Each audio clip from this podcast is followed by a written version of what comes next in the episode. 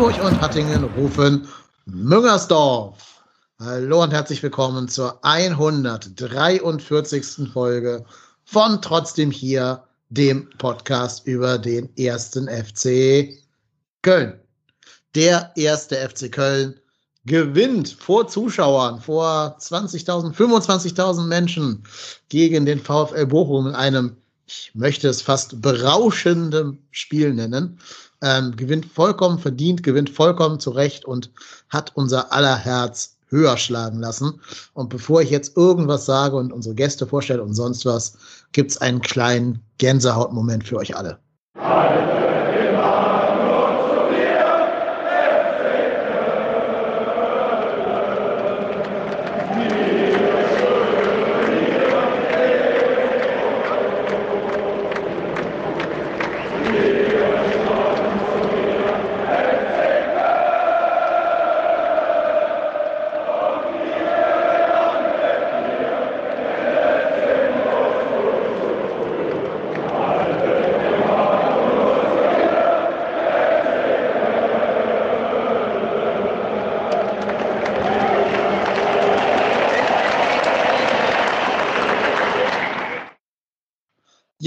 das war schon wieder eine Gänsehaut. Ich habe jetzt schon wieder Gänsepelle tatsächlich. Krass. Also der Moment, als die Hymne aufhört und die Fans weitergesungen haben, das hat sogar am, am Fernseher zu Hause, äh, ja, hat einen total mitgenommen. Und meine beiden Gäste waren sogar Teil dieses Stimmkanons, würde ich mal behaupten, denn sie beide waren im Stadion. Zum einen frisch aus der Ernüchterungszelle entlassen, die Kaution wurde gestellt und wird mit der Saisonwette verrechnet. Ja, Marco. Moin, Marco. Ja, moin. Ja, moin. Ja, äh, Marco, wir kommen gleich drauf, wie dein Stadionerlebnis war. Das kannst du gleich alles ganz in Ruhe erzählen. Aber ich glaube, wir holen erstmal noch den Gast mit ins Boot. Der war ja auch im Stadion und dann könnt ihr euch da gemeinsam ein bisschen austauschen. Äh, bei uns ist Mario Valentino, der ebenfalls für den Mitgliederrat kandidieren wird. Das wird heute auch ein Thema sein, aber jetzt erstmal geht es natürlich um die sportlichen Dinge. Moin Mario, grüß dich. Moin. Ja, moin. Freue mich dabei zu sein. Bist. Ja, genau. Über deinen Alkoholzustand ist nichts bekannt aus dem Spiel. Ich glaube, das ist auch besser so, wenn du, wenn du Ämter anstrebst. Aber ihr beiden dürft ja mal erzählen, wie war denn so der Besuch für euch? Ja, also ich lass den Gast mal anfangen.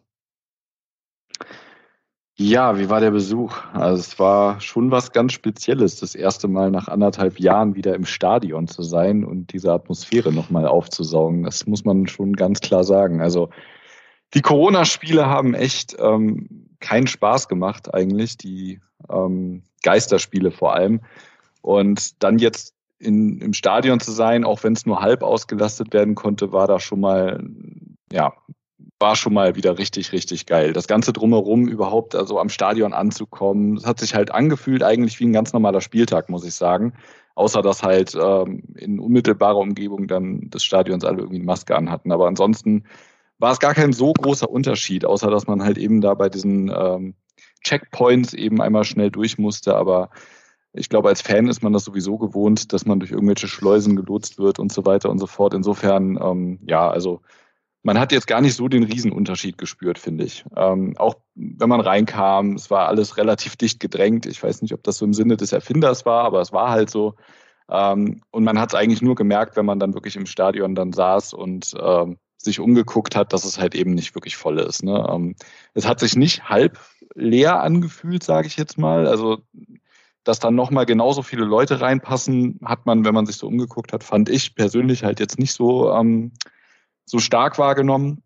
Von der Stimmung her ähm, kommen wir wahrscheinlich ja gleich eh noch zu, was sowieso ähm, geil auch in angesichts des Spiels äh, und des Spielablaufs, Spielverlaufs. Ähm, aber es war halt einfach schon ein geiles Erlebnis, muss ich sagen. Marco, wie hast du es empfunden? Ja, bei mir ist es sogar noch ein bisschen, bei mir sind es fast zwei Jahre äh, seit dem letzten Stadionbesuch gewesen. Ähm, also ich muss ganz ehrlich sagen, also mir sind sogar bei der Hymne ein paar Tränchen geflossen, weil das war, das war schon emotional. Also mich hat das voll mitgenommen und ich kann da nur zustimmen, dieser Gang zum Stadion und du siehst, wie, wie irgendwie auch alle Bock haben. Also ich fand auch, egal mit wem ich mich, ich habe ja durchaus den einen oder anderen Hörer vorher getroffen, Ähm, schöne Grüße nochmal an alle, die ich da getroffen habe. Äh, diese, diese Positivität, die irgendwie Steffen Baumgart in diesen Verein gezaubert hat, das ist für mich noch irgendwie ganz komisch und nicht greifbar. Also das, selbst ich, gefühlte Meckerrentner, ertappe mich dabei, wie ich irgendwie sage, ja, irgendwie glaube ich, dass das ein großes Ding wird und wir irgendwie gar nicht darüber sprechen, dass, dass wir eigentlich gar nicht so qualitativ gut besetzt sind, sondern irgendwie die Spieler, die, die da auf dem Platz stehen, die geben Vollgas und das ist, das macht irgendwie was aus. Und ähm, ja, also wie gesagt, ich fand auch, dass es gar nicht mir so vorkam, als ob da nochmal die Hälfte irgendwie dazukommt. Ähm, irgendwie fand ich das im Stehplatzbereich verhältnismäßig voll. Und da, da merkt man mal, was tatsächlich Stehplätze wirklich ausmachen, weil wenn ich mir überlege, dass ich glaube, bei den Sitzplätzen war ja gar nicht jeder zweite Platz frei, sondern nee. dass gerade im Stehplatzbereich da ja noch einiges machbar ist, dann und man sich dann vorstellt, da sind 60.000 im Stadion und das geht so ab. Das ist, ja, äh, geht das euch ist schon auch Wahnsinn. so, dass man geht es euch auch so, dass man sich das gar nicht vorstellen kann, dass das mal normal war irgendwie? Dass einem ja. so total absurd vorkommt, zu sagen, da kommen 60.000 Leute zusammen und ja. feuern dieselbe Mannschaft an quasi. Das, äh, es war ja jahrelang Normalität, aber irgendwie fühlt ja. es sich jetzt total unwirklich an. Ja, also ich muss auch sagen, als ich ins Stadion kam, am Anfang war es echt ein bisschen auch, man hat so gemischte Gefühle gehabt, weil es wirklich auch sehr, sehr dicht gedrängt alles war. Ne? Also die Leute standen da an den Buden an, diese Schlangen von den verschiedenen Buden waren alle so ineinander verkeilt, ähm, sodass halt kaum sogar ein Durchkommen war. Und im ersten Moment denkt man sich schon so, hm, das hier alles so sein soll. Aber ich meine, es ist 2G, es sind ja. ähm, alle durchgeimpft. Insofern äh, hat man das sowieso relativ schnell abgelegt, auch zugunsten des äh, doch positiven Gefühls, dass man endlich wieder im Stadion ist. Aber als ich zum Beispiel zu meinem Platz kam, ähm, ich saß dann direkt neben irgendwelchen anderen Leuten und ähm, meinte, darf ich mich, darf ich mal hier durch, weil ich sitze hier. Und die haben mich angeguckt, wie direkt neben mir.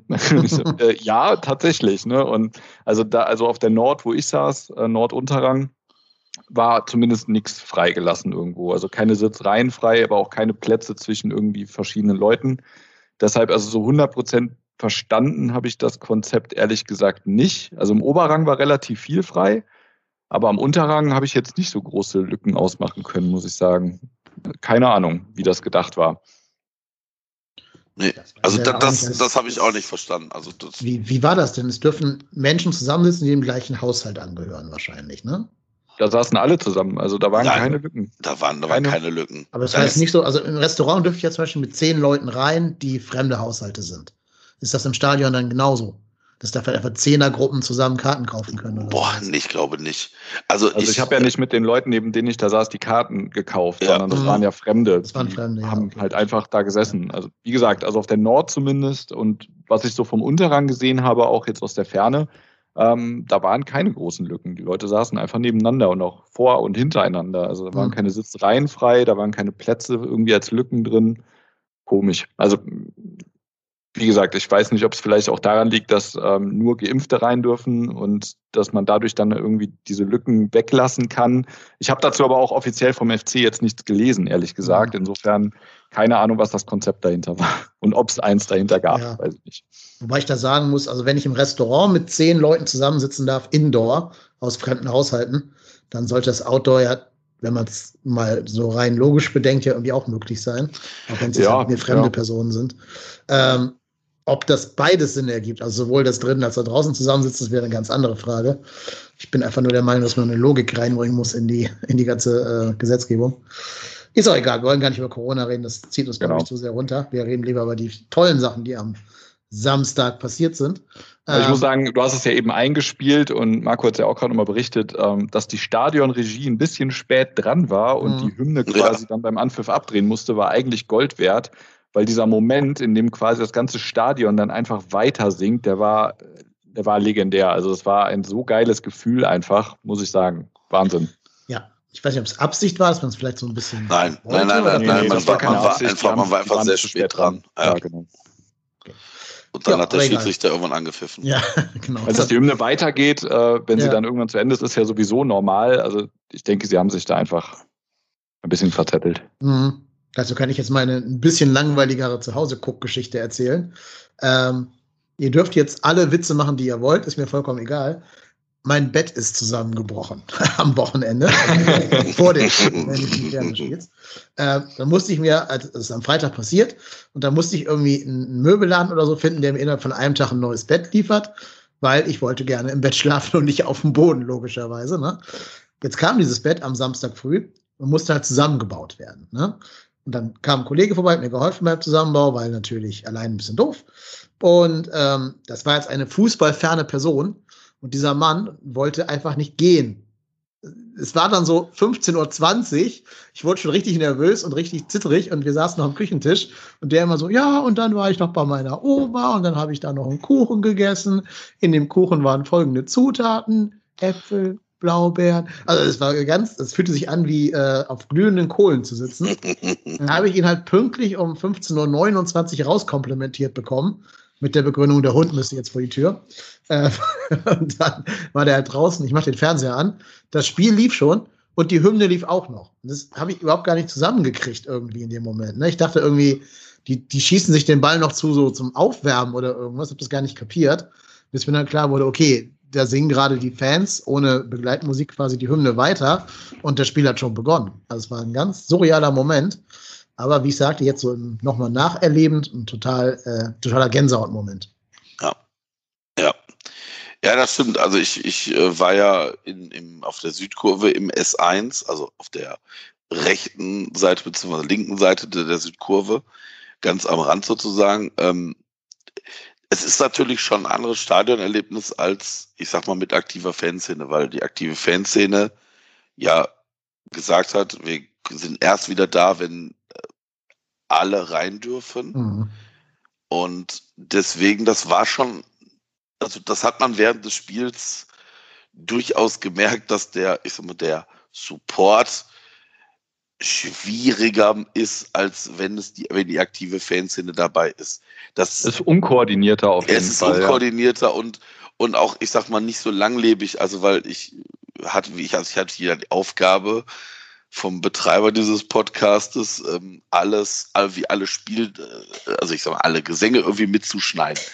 Und ähm, die Svenja, äh, die Ed Sportnet 83, die ja, äh, von der ich ja die Karte hatte und die mit war, die hatte dann immer mich angehauen, so gegen den Arm, stand neben mir, hatte, ich habe dann immer so einen Klatsch gegen den Arm gekriegt und habe dann das, das Handy gezückt, wollte gerade aufnehmen und dann war das schon wieder vorbei. Und dann, ja, ich dachte so, ja, also das ist, merkt man schon, dass das da ist auch das völlig normal, dass äh, sich da äh, ein bisschen die, die, die Leute, die da waren, schwer taten. Aber ich muss auch ganz ehrlich sagen, trotzdem war die Stimmung erstaunlich gut. Ich habe damit nicht so gerechnet.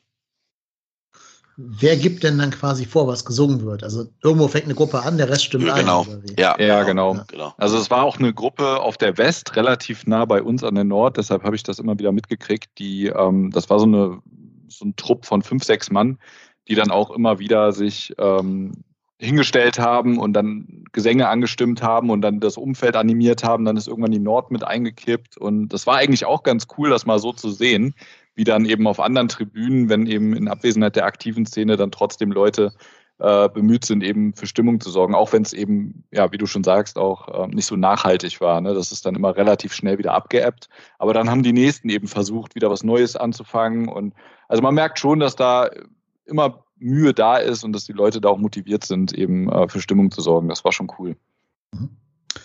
Okay. Habt ihr noch was zum Stadionerlebnis oder wollen wir zum sportlichen auf dem Rasen? Ich habe sonst. Nö. Okay, aber Nö. liebe Grüße an alle Hörerinnen und Hörer, die du getroffen hast, Marco. Ja. Ähm, ich hoffe, sie auch mal alle irgendwann zu treffen im, im echten Leben. Irgendwann bin ich auch mal wieder in Köln, wenn dann ein Spiel ist. Mal gucken, ob das zu Teilauslastung oder zu Vollauslastungszeiten sein wird.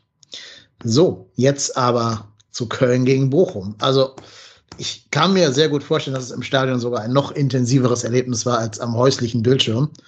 Ich kann euch aber spontan nicht sagen, weil ich den FC mal über ja, eigentlich 80, Mi- 80, 85 Minuten lang so extrem gut und dominant gesehen habe. Nicht mal das 5-1 gegen Kiel in Relegation kann ich damit vergleichen von der Intensität her. Auch weil da die, die Tore viel früher gefallen sind einfach und es ein ganz anderes Spiel dadurch wurde. Aber allein diese, diese komplette Wille zu zeigen, ey, Bochum, wir sind der Erstligist, ihr seid der fucking Aufsteiger, stellt euch hinten an. Und das weitestgehend durchzuziehen, fand ich unfassbar beeindruckend. Ja. Das, Definitiv, äh, ja.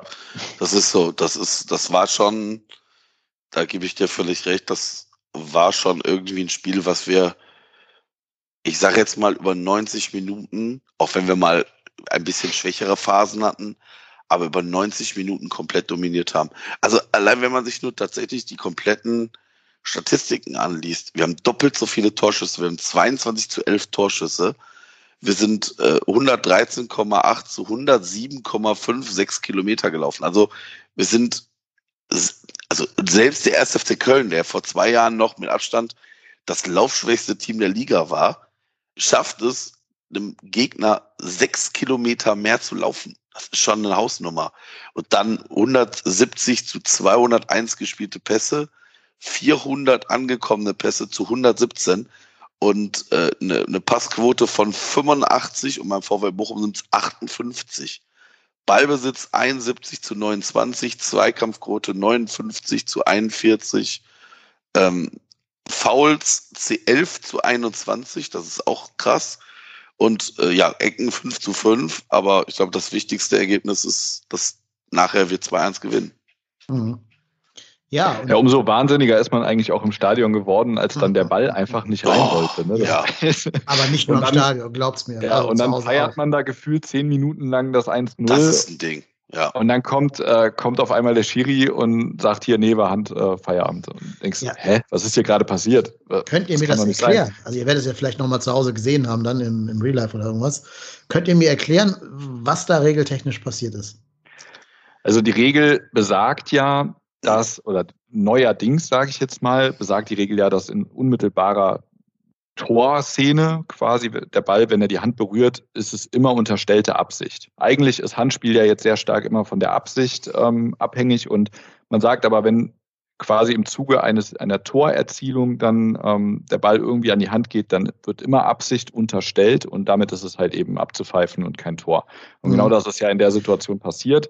Ähm, es wurden dann immer so ein paar Vergleiche zu anderen Spielen und anderen Situationen gebracht, die aber eben den Unterschied hatten, dass der Ball nochmal irgendwie den Besitzer gewechselt hat vorher. Also dann kam ein Handspiel, dann ein Pass oder ein Doppelpass und dann wurde erst das Tor erzielt. Und das ist dann wiederum was anderes, als wenn jetzt der Torschütze den Ball an die Hand kriegt und dann eben ein Tor schießt. Mhm. Ja, Ja. also regeltechnisch hat Baumgart ja dann auch eben in, in der Pressekonferenz gesagt, nichts zu beanstanden, auch wenn die Regel vielleicht ähm, unsinnig erscheint, aber ja, Stand heute war es halt Hand, insofern. Ja, ich, also das ist mir schon klar mit der Handerzielung. Also A muss ich sagen, ich kann da auf den Bildern im Fernsehen gar nicht zweifelsfrei sehen, dass die Hand am Ball war. Ich ehrlich gesagt auch Ich nicht. auch nicht. Ich sehe Nein. da mehr Brustwarze als, als Hand irgendwie von Jubicic. Und B, warum ist dann die Spielfortsetzung nicht äh, Freistoß? Das habe ich auch nicht verstanden. Da das wird hat, doch ich, auch erst niemand Anderson gefoult, ne? Der Schiri zeigt Vorteile an. Der Vorteil wird dann durch Handspiel quasi nicht Nein, manifestiert. nein, nein, nein, weil das, das durch, also du hast ja die Szene und du gibst den Vorteil durch das Handspiel selbstständig weg. Der Vorteil ist ausgespielt. Das ist, das ist genauso, der, der, also, der gibt ja den Vorteil an, bei dem Zweikommen von Duda ist das, glaube ich, ne? Ist das nicht Anderson gewesen? Anderson, Oder Anderson, oder ja. Anderson, ich bin mir da jetzt nicht, also da, da das auf der anderen Seite war, ähm, er gibt den Vorteil Anderson, dann hat Lubicic die Chance, erzielt das Tor, damit ist der Vorteil weg und im Zuge des Torerfolges zählt halt diese Hand, Hand äh, und damit ist auch der Vorteil weg. Ja, so ähnlich Das habe ich ist- mir auch das ist äh, regeltechnisch- erklärt, Das ist regeltechnisch schon richtig. Das Problem ist halt, also das, das verstehe ich halt nicht. Wieso? Also das kann mir, das kann mir keiner erzählen, dass der VAR so lange dafür braucht. Also ich, ich habe nicht verstanden, wenn da was gecheckt wird, warum zeigt man das nicht eher an? Also, das, also es war ja tatsächlich so, die standen da ja, wie lange standen die im Mittelkreis? Bestimmt eine Minute, oder?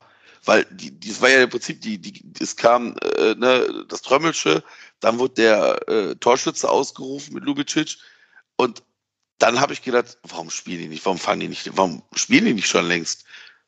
Und dann habe ich gedacht, oh nein. Und dann siehst du nur, wie der dieses das Kästchen in die in die äh, mhm. Luft malt und das ist das ist einfach nicht zufriedenstellend. Das ist immer noch klar, kannst du im Stadion dann sehen, ja, da kommt dann diese Einblendung, ja, VAR-Check, äh, Tor nicht gegeben, weil Hand. Ja, äh, wer, wann, wo. Also, wenn du das nicht, wenn du auf der anderen Seite des Stadions bist, das siehst du ja gar nicht. Das ist genau das Ding, was ich mir auch ähm, gedacht habe. Im Stadion ist es halt noch beschissener, ja. weil du ja nicht mal siehst, was war denn da überhaupt los und war das jetzt genau. berechtigt oder nicht. Das wird ja gar nicht aufgelöst. Die machen es ja, die schmeißen es ja nicht auf die Videoleinwand zum Beispiel, sondern es wird halt einfach dann weggepfiffen und kein Mensch weiß Bescheid. Und ich habe dann irgendwie per WhatsApp noch einem Kollegen geschrieben, äh, was war denn da jetzt los? Und der hat mir das dann zurückgeschickt. Ähm, von wegen, ja, war wohl irgendwie Hand. Aber im Stadion ist es halt nochmal ganz anders, als wenn du zu Hause vom Fernseher dann noch zwölf Wiederholungen siehst, wo das dann alles aufgelöst wird zumindest oder zumindest versucht wird, es aufzulösen. Aber das ist dann tatsächlich ein bisschen ärgerlich gewesen, dass du dann einfach da sitzt und im Grunde damit leben musst, dass da jetzt das Tor, was du gerade fünf Minuten lang frenetisch gefeiert hast, ja. einfach gar nicht zählt. Mhm. Das war dann echt, äh, ja. Ja, absolut. Vor allem, also vorher war der Ball ja schon mal im Netz, ne? Also auch ja. von Jovicic, wo halt davor abgepfiffen wurde, weil Anderson geschubst hat. Angeblich. Ja. Ah, genau. das ist aber das auch sehr wenig. Die gleiche ne? Szene wie Modest gegen ja, ja so genau. Dardai in, im Berlin-Spiel, wo es dann Tor gab. Ich fand sogar, ich fand sogar noch, noch weniger, weniger ehrlich gesagt. Ja. Ja. ja, ja, stimmt, hast du recht. Ich fand die Situation mit Modest eigentlich ja. deutlicher, so wenn man die beiden Szenen vergleicht, als das jetzt äh, am Samstag. Aber ja. naja. Genau, er hat halt nur schon auf dem Platz direkt abgepfiffen, glaube ich. Ne? Deswegen hätte es gar nicht ja, ja, ja. ja, ja, genau. Der genau. Pfiff kam schon, bevor der Ball im Netz war. Ja, genau. Und davor in der vierten gab es ja diese Monsterchance von Modest. Also es waren so ganz viele Momente, wo man schon den, den, den Jubel auf den Lippen hatte quasi. Und dann wurde es doch einem irgendwie wieder verwehrt. Ähm, aber gerade diese Chance von Modest, die war schon in der vierten Minute. Da hat man aber schon gesehen, was in diesem Spiel quasi der, der Standardspielzug sein würde. Ne? Der Ball muss irgendwie zum Kölschen Cafu kommen, der an diesem Spieltag wirklich alles geregelt hat für uns, zu Benno Schmitz. Ähm, Jubicic Job war es dann immer, den Bochumer Linksverteidiger wegzuziehen und damit Benno da komplett frei flanken konnte. Und in der Mitte standen dann ja zwei Kleiderschränke mit Modest und Anderson, wovon in dem Fall halt dann Modest an den Ball kam. Ja, und ich sag mal so, normal macht er den. Ne? Also, dass der vom Pfosten dann wieder ja, Nicht nur den, nicht nur den, da waren ja eigentlich ein paar Situationen. Ja also von den, ja, ja, was hast du eben gesagt, 22 Torschüsse oder was? Davon hat er gefühlt alleine Modest die Hälfte abgegeben. Ja. Ja. Und auch noch ein paar, wo, er, wo ihm der Ball quasi geklaut wurde, ne? wo er besser da stand zum Ball und hat ein anderer versucht, da irgendwie dran zu kommen. Ja, oder wo der, der eine Situation, glaube ich, wo er schon zum Seitfallzieher ansetzt und dann Duda, glaube ich, köpft oder Andersen köpft, genau. ich weiß es nicht mehr. Das war auch wieder Flanke äh, Schmitz, wo dann Duda ja. versucht, den zu nehmen, anstatt ihn für Modest durchzulassen zum Seitfallzieher. Ja. Genau, was ich an diesem annullierten Tor von Jubicic so schade finde, das war ein richtig guter Abschluss ja. von, Jubicic. Ne? Ja. Also wie, wie cool der da bleibt und noch einen umdribbelt und dann so ganz überlegt einschiebt. Finde ich schade für den Jungen, dass das Tor einfach alleine für ihn persönlich nicht zählt. Und so als Fußballästhet muss ich auch sagen, ist halt schon schade, wenn der Welt solche schönen Tore einfach verloren gehen durch den Videobeweis, ne, oder generell durch Handspiele. Ja. Also ja, vor allem, aber bei dem, also auf das Tor, also auf das vermeintliche Lubicic-Tor, das muss man mal ganz ehrlich sagen, das ist schon, das ist schon fein gemacht. Also, ja. wie gesagt, ich habe es mir nachher nochmal angeguckt. Der, der, der lässt den Bochumer ins Nichts rutschen. Dann kommt Riemann, der ja also es gibt ja unsympathische Torhüter, ne? Aber Manuel Riemann reiht sich da in eine Reihe, in eine Reihe mit Marvin Hitz ein. Wenn jemand tatsächlich in der siebten Minute anfängt mit Zeitspiel bei Abstößen, ne? So ein Schmockgesicht. Also wirklich, ne? Boah, schubbelst mich am ganzen Körper und dann noch so Interview nach dem Spiel zu geben, ey, ich bin Junge, fahr ganz schnell nach Bochum, mein Freund. Und wenn ich dich in Bochum sehe, mein Freund, dann lauf aber auch mal schnell. Also Absolut Herr Riemann, keine, ich habe keine Interviews gesehen. Hol mich mal ab. Was hat der Ja, gesagt? also äh, äh, irgendwie angesprochen auf das äh, auf, auf das äh, Spiel sagt er dann ja äh, wir haben hier die Chance 2 zu 0 zu gewinnen dann denke ich mir so Gut. Junge weil ich mit hier du hast überhaupt keine Chance also er hat sich natürlich aufgeregt dass dass beide Tore nach nach Fehlern gefallen sind mhm das kann ich natürlich als Teuter verstehen, nur ähm, zu erzählen, man hätte hier einen Punkt mitnehmen können. Ja, also nach so ja, er meinte halt, Spiel. Er meinte halt, glaube ich, äh, in seiner Wut, wir haben es lange nicht hingekriegt zu treffen und sie haben, hatten ein paar relativ aussichtsreiche Kontersituationen und wenn sie die sauber zu Ende gespielt hätten, dann Na klar, sie halt in Führung aber können. So, so ungefähr war es gemeint von ihm, aber wir waren natürlich drückend überlegen und dass sie das Spiel verloren haben, ist vollkommen berechtigt und ich, ja, er war halt sickig und auch, gebe ich dir auch vollkommen recht, Mörder unsympathisch. Insofern, äh, ja. Naja. Ja, aber wie gesagt, ich, das Spiel ist schon, also ich muss ganz ehrlich sagen, ich habe selten den FC so gut Fußball spielen sehen. Und ähm, man muss auch sagen, der VfL Bochum hatte einige Konterchancen, nur ich sag mal, bis auf eine Konterchance haben wir auch tatsächlich, also das ist, damit, da, da meine ich die, wo Meret dieses Foul zieht und die gelbe Karte sieht, wo man, wo er Glück hat, dass äh, ich glaube, Skiri fast auf gleicher Höhe ist, sonst hätte es nämlich Chichos war, glaube ich, noch da. Oder Chichos noch da. Ähm, wir haben alles wegverteidigt. Teilweise mit auf der letzten Rille, ähm, ich kann mich da an diese Szene erinnern, äh, wo, wo Skiri dann von hinten so ankommt, den, den Bochumer abdrängt und den weggrätscht und sofort in den Gegenangriff spielt. Und das habe ich selten erlebt, dass wir A so gut verteidigt haben und da nehme ich jeden aus der Defensive mit.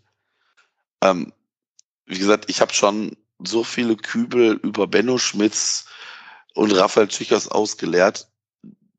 Ich muss zu meiner Schande gestehen, ich kann nichts ansatzweise Negatives sagen über diese Leistung der gerade dieser beiden Spieler. Das war ja. schon richtig, richtig, richtig gut. Und was, was wer da Benno Schmitz imitiert hat und für den auf dem Platz stand, das, äh, ja. wie gesagt, ich freue ich freu mich unfassbar, weil ich habe das Gefühl, ähm, ich habe mit, mit einem Hörer von uns vor dem Spiel gespiel, ge, gesprochen und der sagte dann, ja, ich war auch beim Training die Woche und das halt ähm, Baumgart sehr, sehr viel mit Schmitz spricht und dass irgendwie dass man das Gefühl hat, dass da auch irgendeine Verbindung ist und ganz ehrlich, wenn das deswegen funktioniert, ja, das nehme ich so gerne mit. Vor allen Dingen, ähm, also wenn man sich diese Aufstellung so anguckt vor dem Spiel, ne, dann denkst du ja so, okay, also dann spielt da Benno Schmitz, dann spielt äh, Dejan Jubicic auf dieser rechten Flügelposition im 4-2-3-1 und du denkst dir so, okay, also das hätten wir Gistol um die Ohren gehauen, diese Aufstellung. Oh, wie kann er da den Schmitz bringen? Wie kann er den Jubicic auf rechts stellen? Der spielt nur mit Mittelfeldspieler, der hat keine Flankenspieler. Das ist genau wie gegen Union Berlin, die Aufstellung davon von Gistol damals. Aber irgendwie schafft der Baumgart das, dass das alles funktioniert und dass das alles Sinn ergibt. Jubicic, habe ich gerade schon mal gesagt, dessen, dessen Job war es halt wirklich, den linken Verteidiger von Bielefeld, äh, von, von Bielefeld, von Bochum immer rauszuziehen, damit Schmitz halt diese Flanken schlagen kann. Und dann kommen die Flanken plötzlich auch noch an. Das war ja auch komplett anders in der Vergangenheit schon mal. Ich habe das Gefühl, wir haben ja immer gesagt, dass immer wenn einer den Vertrag beim ersten FC Köln unterschreibt, schickt er seinen minder talentierten Zwilling zu uns. Ich habe das Gefühl, Baumgart hat den Schlüssel zum Keller gefunden, wo die echten Spieler eingesperrt sind und hat die alle mal rausgelassen. Hat die ja. Zwillinge alle da runtergelockt, abgeschlossen, hat dann so den echten Benno Schmitz, der, der von Leipzig und Bayern ausgebildet wurde, von seinen Ketten befreit, den so ein bisschen aufgepäppelt, ein bisschen ans Tageslicht geführt und hat ihn jetzt einfach mal spielen lassen. Und das ist halt schon echt krass. Also, muss ich wirklich sagen, total beeindruckend. Selbst der viel gescholtene Meret hat immerhin auch diese, diese Steckbälle auf Benno Schmitz gespielt, die dann zu den Planken geführt haben. Ne? Also war vielleicht der schwächste Spieler an dem Tag, Meret, muss man glaube ich schon sagen. Äh, aber trotzdem war der jetzt auch nicht schlecht schlecht. Der war einfach nur ein bisschen ungestüm, gerade mit der gelben Karte dann. Ja, also wirklich sehr beeindruckend. Auch Duda kam jetzt wieder rein, der wurde ja auch schon so als Verlierer abgestempelt, ne, dieser, dieser, dieser Baumgart-Ära und spielt halt genau das, was er spielen soll. Also ist giftig, rennt an, trennt sich vom Ball, schießt auch mal, sucht den eigenen Abschluss. Bisschen doof, dass er Modest den Ball geklaut hat da beim Abschluss. Okay, passiert, hat er nicht gesehen. Aber er hat halt zumindest ähm, in weiten Teilen vergessen gemacht, dass Marc Uth nicht spielen konnte. Vielleicht bis auf die Abschlussqualität. Aber ähm, finde ich schon beeindruckend, was, was Baumgart mit dieser Mannschaft gemacht hat. Ja, das kann ich, kann ich nur so unterschreiben, ja. Also ich muss ganz ehrlich sagen, ich habe zum ersten Mal erlebt, dass alle, dass alle auf dem Platz irgendwie Vollgas geben. Also sonst gab es ja beim FC immer mal irgendwie Spieler, wo du gedacht hast, so, yo, die machen hier den Traber der Woche. Die laufen mal, die, laufen gefühlt in der 30. Minute machen die das auslaufen. Ähm, da war eine, also ich weiß nicht, ob diese Emotionalität und dieses, diese, ich sag mal, Aggressivität einfach, also guckt euch, habt, ihr müsst euch den, also jeder Hörer kann das gerne tun, geht auf YouTube und guckt euch die Spielberichts, äh, diesen Spielberichtsbeitrag von der Sportshow an.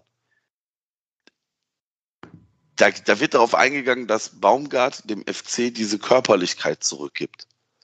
Allein durch die, guckt euch die Körpersprache von Steffen Baumgart an, wie der da steht. Der, steht unter Vollspannung. Die Bilder genau sind großartig. Das, und ge, genau das habe ich aber auch, sehe ich aber auch bei den Spielern.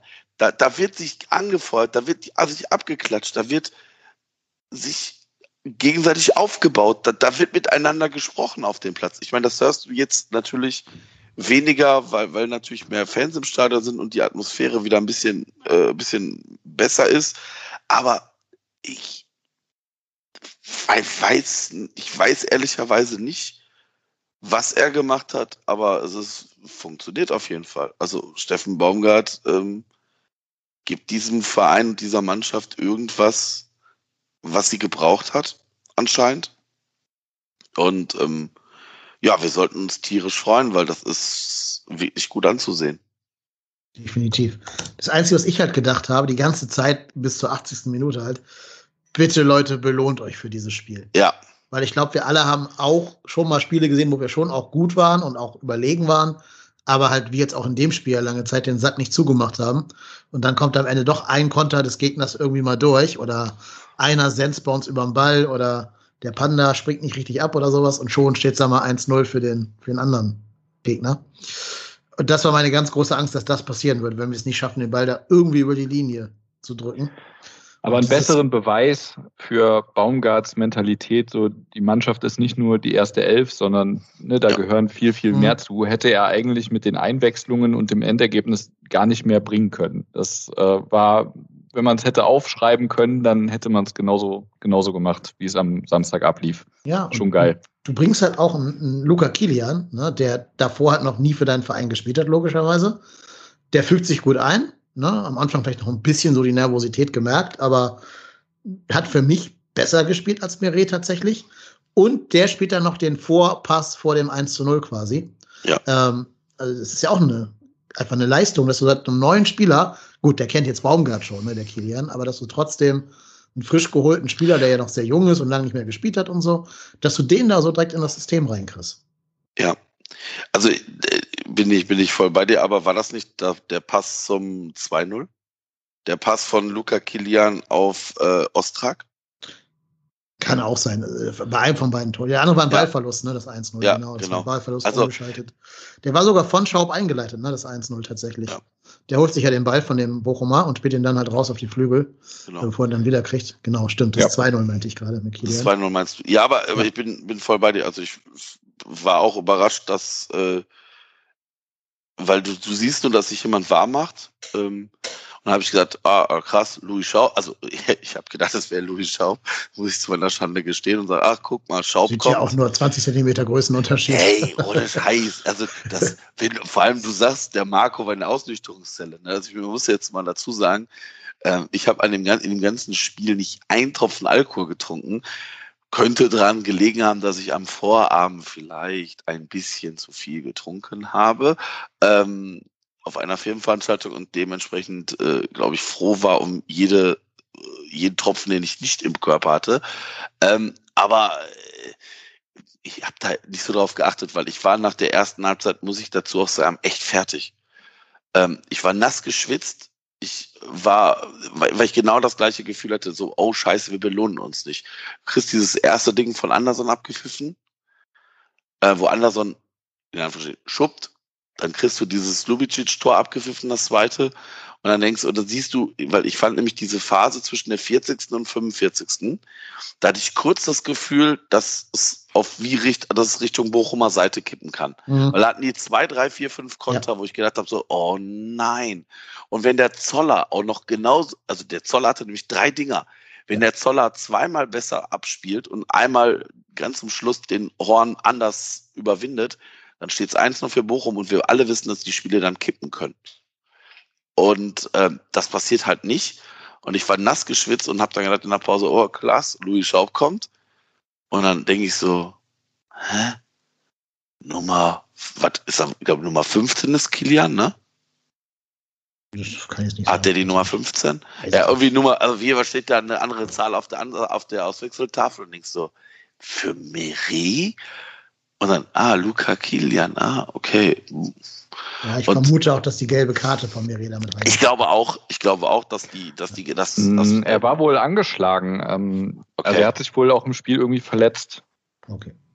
Ja. Hatten, sie, hatten sie im Fernsehen nicht aufgelöst. Das war wahrscheinlich eine. Also ich glaube auch, dass er trotzdem ausgewechselt worden wäre, eben aufgrund der Geldvorbelastung. Mhm. Aber es war wohl so, dass er ähm, selbst auch signalisiert haben muss, ich muss raus. Ja. Kilian ist die 15. Es gibt wohl ein Video auch auf YouTube, ähm, wie er irgendwann humpelt an der Seitenlinie lang geht. Also irgendwie okay. hat er sich was geholt. Dann an dieser Stelle gute Besserung, Jorge Mire. Aber zumindest kann man relativ entspannt sein, wenn man sieht, wie Kilian gespielt hat. Ähm, Marco, weißt du, wie der Herr Kilian mit Zweitnamen heißt? Nee, der hat bestimmt abgespaceden Namen, ne? Es ist viel besser als das. Es ist viel besser. Sitzt du? Hältst du dich am Stuhl ja, Ja, ja, ich sitze, also, ja. Der heißt nämlich Luca. Luca Jannis Herbert. Kilian. Nein, das, das ist Janis ja, Kilian, doch. Luca Jannis, ja. Janis Kilian, da spielen Janis Kilian und, und Janis Kilian Horn spielen nebeneinander. Ach, da, yo! yo! Luca Janis Kilian und Janis Kilian Horn. Das ist faszinierend. Das ist fantastisch. Und dann, und dann spielen die ja noch nebeneinander. Ja, klar, das ist oh. fantastisch. Und Phil Horn auch noch. Ja, ja, ja. Auch ja, ja, ja, ja. Es ist, ist, wunderbar. Das machen die extra für uns, glaube ich. Das die gucken, welcher Spieler hat witzige Namen und dann wollen die die für uns. Ja, also ja, mit Zweitnamen ist äh, der FC Rage, also reich gesät. Ja, also ich muss gerade, ich muss gerade ehrlich sagen, ähm, ich fand ähm, der, oh, ich, ich, wie wird mal, Luca, was, Luca heißt der ersten Raufnamen, der heißt ne? Normalerweise Luca äh, ähm, jetzt das hast du mich vorher gesagt. Also ich, ich fand, dass er ähm, ganz am Anfang zwei, dreimal ein bisschen gewackelt hat. Ähm, da war ein so, ein so ein Befreiungsschlag, den der, ich sag mal, vorsichtig auf die Seiten ausprügeln kann und zur Ecke raussprügelt. Ähm, da habe ich schon gedacht, so, oh, oh, oh, oh, oh. Und einmal, ich glaube, gegen Holtmann vom VfL irgendwie auch nicht so richtig gut aussieht. Und Holtmann hat ja, glaube ich, in der Vorwoche Mainz so ein bisschen auseinandergenommen. Und ähm, da habe ich schon gedacht, so, oh Gott, hoffentlich heilt das. Aber er, er scheint den Baumgart-Fußball zu kennen. Und diese Flanke nachher auf Ostrak, sowas haben wir in, im, im Spiel auch schon gesehen und dann nämlich von Jorge Meret. Also der Meret hat da teilweise Pässe gespielt, gerade zum Start hin. Da habe ich gedacht, so, uiuiuiui, wo kommen die denn her? Also das, was Meret ja auch richtig gut kann, dieses, diese Ball, äh, diese, diese Spieleröffnung mit langen Bällen, das hat schon sehr, sehr gut funktioniert. Aber man, man sieht halt schon, finde ich, dass er bei Dortmund ausgebildet wurde. Ne? Die werden ja. ja auch ein bisschen Wert darauf legen, dass ihre Innenverteidiger auch mitspielen können und nicht nur rausholzen quasi. Und ich finde, das sieht man bei, bei Luca Kilian schon. Ja, ja, das, das war schon, war, glaube ich, ein, ein, gutes Debüt. Also ich fand jetzt nicht, dass er da jetzt irgendwie groß negativ aufgefallen ist. Gott sei Dank. Gott sei ich, Dank. ich, würde jetzt auch behaupten, er hat erstmal jetzt die Nase vor Miri. Erstmal nur ausgehend von der zweiten Halbzeit und nicht von Trainingseindrücken, die wir nicht haben. Ja, das ist äh, tatsächlich die Frage. Also ich denke auch so in Anbetracht der ersten drei Spiele, die wir jetzt gesehen haben, wird Meret nicht das riesige Standing haben als Innenverteidiger und Kilian kam rein, hat seine Sache gut gemacht. Insofern, ja, kann gut sein, dass er jetzt erstmal in der Startelf steht. Genau, also zumindest wenn Hübers nicht wiederkommt, der ist ja auch noch da auf dem Zettel. Ja, ich ja. weiß nicht, was der hat, wie lange der ausfallen wird, aber sind ja zwei Wochen Pause jetzt, insofern wird er sich hoffentlich dann in der Zeit erholen. Nee, Ja, aber, aber, also, es ist, ich meine, das ist doch gut. Ich meine, wie, klar, klar. wie oft haben wir gesagt, also ich meine, es ist ja immer gut, wenn du da in der Innenverteidigung mehr als, mehr als äh, einen hast.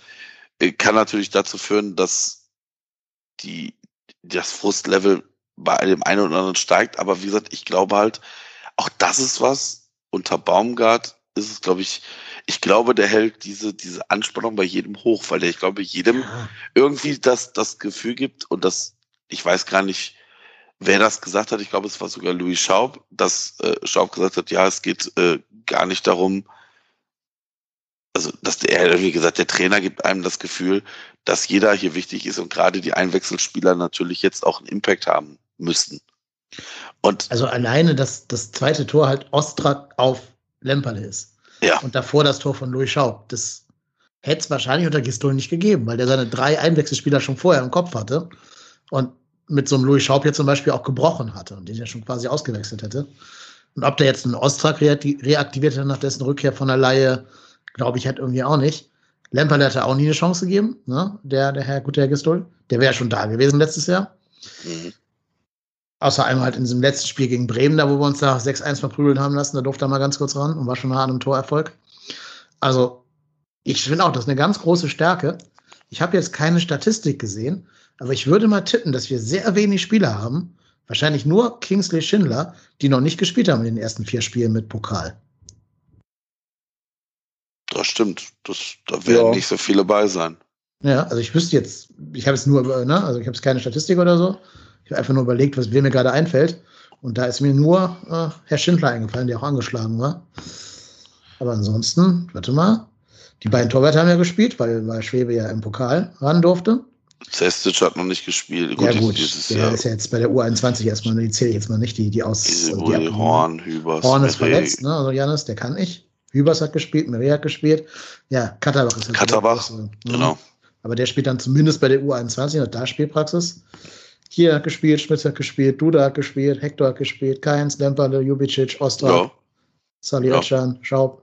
Ja, Sch äh, Skiri, Thielmann, Ja. Anderson, Modest. Hat Obutz gespielt? Ja, ne? Im Pokal? ich glaube nicht, oder? Dem Pokal Wurde der nicht eingewechselt? Ich meine, wir hätten nämlich in die Saison welche dafür einzahlen müssen für ihn. Das kann sein. Das kann sein. Bin ich mir jetzt, ich müsste ich jetzt nachgucken. Ich gucke jetzt nach. Doch, hat nicht Obutz einen Elfmeter geschossen? Ja. Er hat sogar den ersten Elfmeter Ja, Den geschossen, ersten, oder? Genau, Ja. genau, genau. Da war ich noch so äh, begeistert von, dass der sich direkt ein Herz fasst. Nein, das war Lemperle. Nee, stimmt, das war Lemperle, du hast recht. Werden wir das recherchieren? Kommen wir gerade trotzdem mal Nein, Stichwort. nein, nein, hat er nicht, hat er nicht. Es war Lemperle. Dann hat Obutz Ja. noch nicht äh, gespielt. Nee, dann habe ich die beiden auch gerade vertauscht. Kommt vor, ist uns ja auch passiert. Aber wo wir gerade das Stichwort Pokal haben, was sagt ihr zum Pokallos in Stuttgart? Also in Stuttgart haben wir ja immer gut ausgesehen. Stuttgart hat mordsmäßig viele Verletzte. Pff. Also es man hätte vielleicht ein glücklicheres Los kriegen können, aber mein Gott, ja. Wenn, wenn, wenn, wenn der Steffen Baumgart nach Berlin will, dann müssen wir auch da jeden schlagen im Idealfall. Und ich meine, wenn du die schlagen kannst, halt jetzt. Ne? Die haben ja irgendwie Ja. 16 Verletzte so Ja. gefühlt. Ja. Kalajdzic fällt Ende, bis Ende des Jahres aus. Silas ist verletzt. Das ist eine ganze Menge Aladas bei denen. Aber es hätte deutlich schlimmere Lose gegeben, Ja, genau. Aber eben auch bessere. Insofern ist halt, Ja, ist ja. okay. Ja. Ja. Kann ich Ähm, mit leben. Ja. Ich glaube, es gibt, werden bis dahin auch noch keine Auswärtsfans erlaubt sein bis zum 27.10.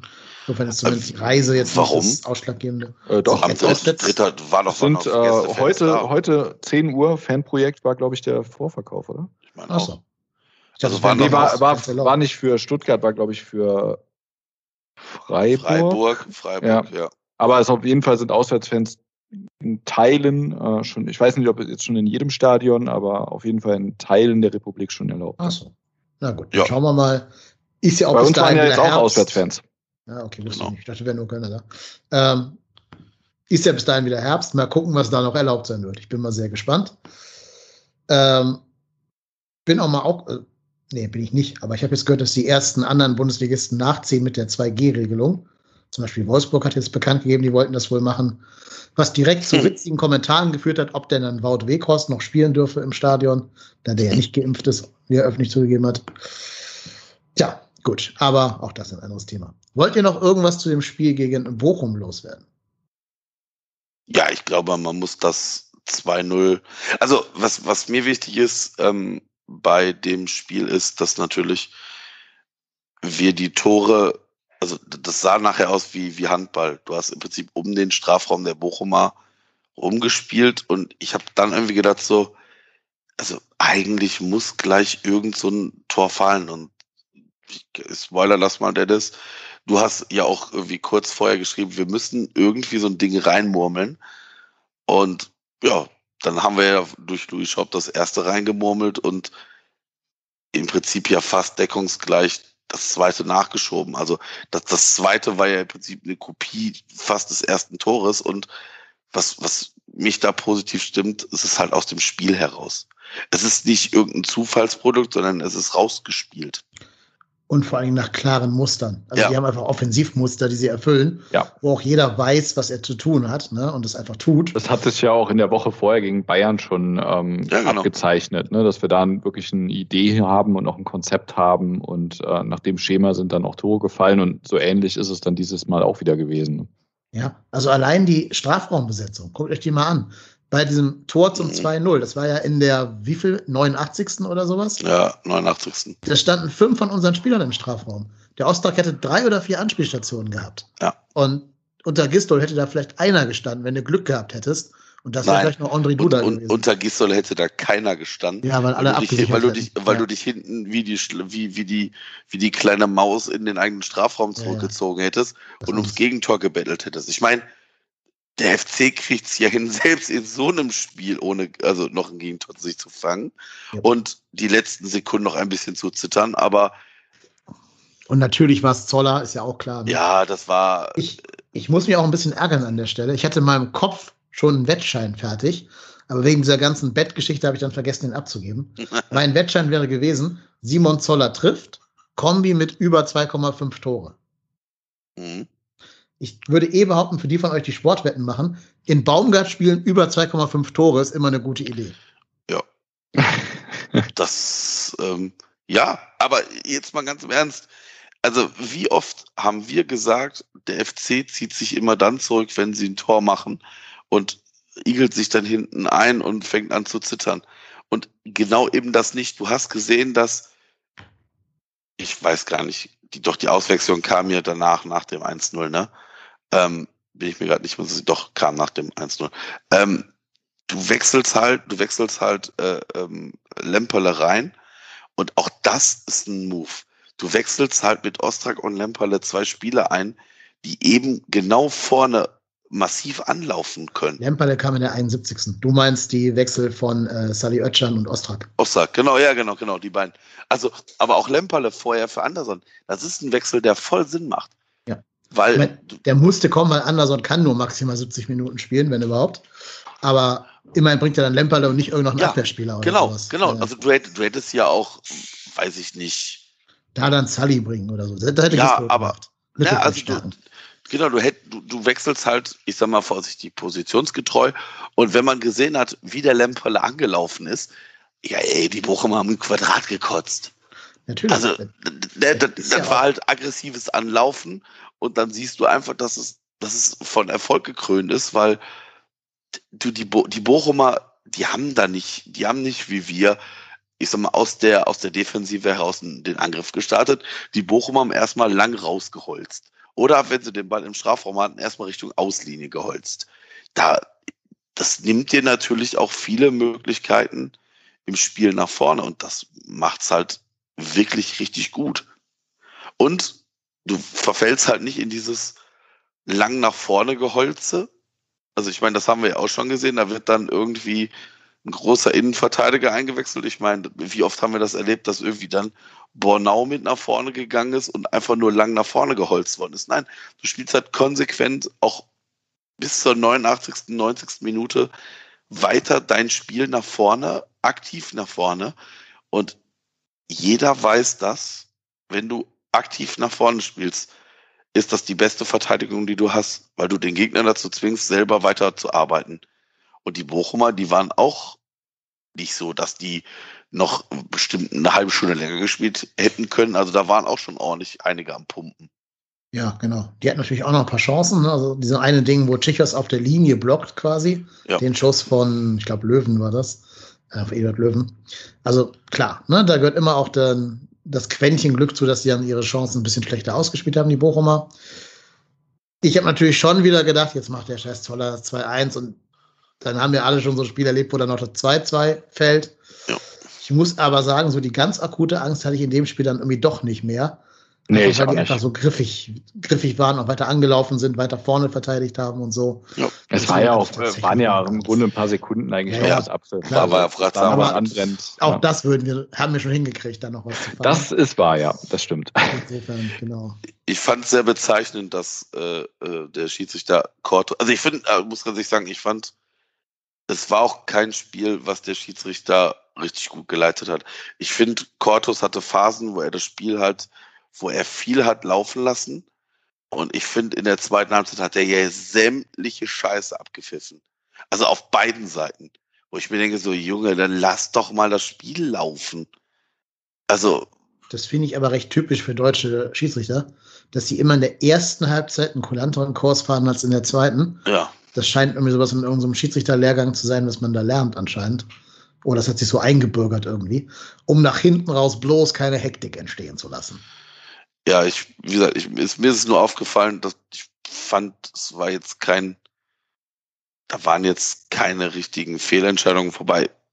Wie gesagt, bei dem 1-0 weiß ich, also bei dem, bei dem ersten Tor von Lubicic, was abgepfiffen worden ist, weiß ich nicht, ob man das so abpfeifen muss. Gut hat er gemacht. Die Videoentscheidung hätte man sicherlich anders kommentiert, also hätte man früher kommunizieren müssen, dass man dann einen VR-Check macht. Hm. Dazu passt aber auch eine Frage, die uns erreicht hat von unserem Hörer und auch unserem Gast, dem Moritz. Der hat gefragt, ob wir mit den beiden Heimspielen gegen Hertha und Bochum auch Glück mit dem Spielplan gehabt hätten. Meine, Hertha, ich glaube, Big City, ja. Fuck-Up und ein Aufsteiger. Also ich glaube, wir hatten insoweit Glück, jetzt mal das Bayern-Spiel mal ausgeklammert, auch wenn das ähm, ja relativ gut in Anführungszeichen absolviert wurde, auch wenn wir es verloren haben. Es war ja trotzdem ein Spiel mit relativ positivem Feedback im Anschluss, weil wir uns da sehr gut verkauft haben. Aber ich glaube schon, dass dieser ganze Baumgart-Effekt jetzt auch eintritt, weil wir einfach eben eine, einen guten Saisonstart hingelegt haben.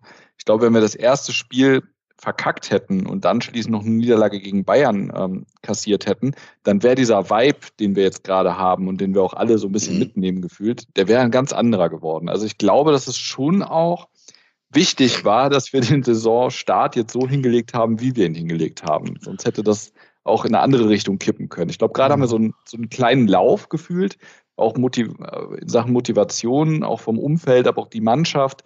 Ich glaube, dann passt gerade sehr, sehr viel.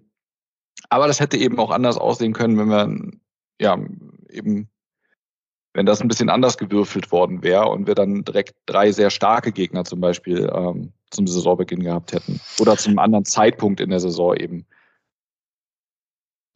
Ja, ja. Also ich finde unser, unser Auftragprogramm gar nicht so, also gar nicht so einfach, weil also die Hertha ist sicherlich kein Club, der aufgrund der Möglichkeiten, aufgrund auch des Kaders da stehen muss, wo die jetzt stehen. Also ich meine. Die, die, sind doch am ersten Spieltag noch komplett uneingespielt, weil die sind ja, zehn Spieler weg und neu. Naja, guck mal, Freiburg hat einen Spieler verloren, einen ja, neuen gekauft. Okay. Hertha hat zehn Spieler abgegeben und zehn neue gekauft, gefühlt. Und auch die Bayern am Anfang sind immer dankbarer als später in der Saison, wenn die es ein bisschen eingegroovt haben. Ja, aber guck dir an, was die Bayern mit, äh, mit Hertha jetzt am zweiten Spiel, am dritten Spieltag gemacht haben. das ist eine Woche später. Ja, ja natürlich, aber, klar. Äh, aber ja, da, war ja auch, mein, da war ja auch ein 9-1 im Pokal gegen irgendeinen Fünftligisten dazwischen. Ne? Die haben sich ja so ein bisschen einfach Selbstvertrauen ja. geholt. Und dieser Supercup gegen Dortmund ja auch noch. Ähm, ich glaube sogar, ich glaube, dass sich in der zehnten Minute am ersten Spieltag unsere Weichen noch die von Hertha gestellt haben.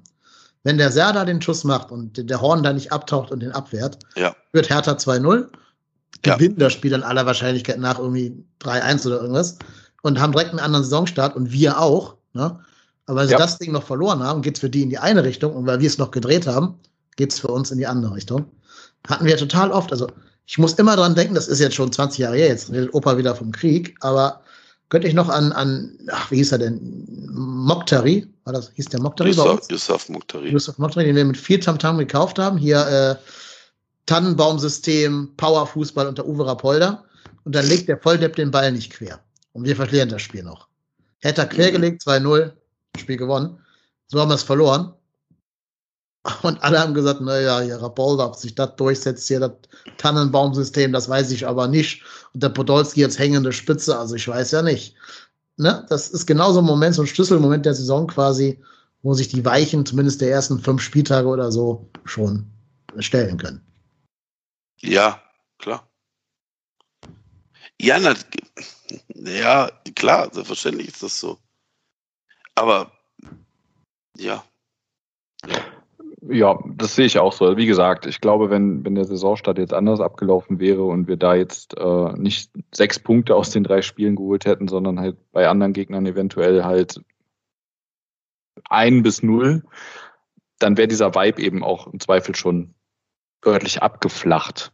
Ja. Zumindest mal. Und das hätte uns dann auch den Rest der Saison deutlich verhageln können. Also ich bin sehr froh, dass er so gelaufen ist, wie er gelaufen ist. ja, na klar, also selbstverständlich ist das so. Also ich meine, du verlierst, äh, du gewinnst 3-1 gegen Hertha. Sauber.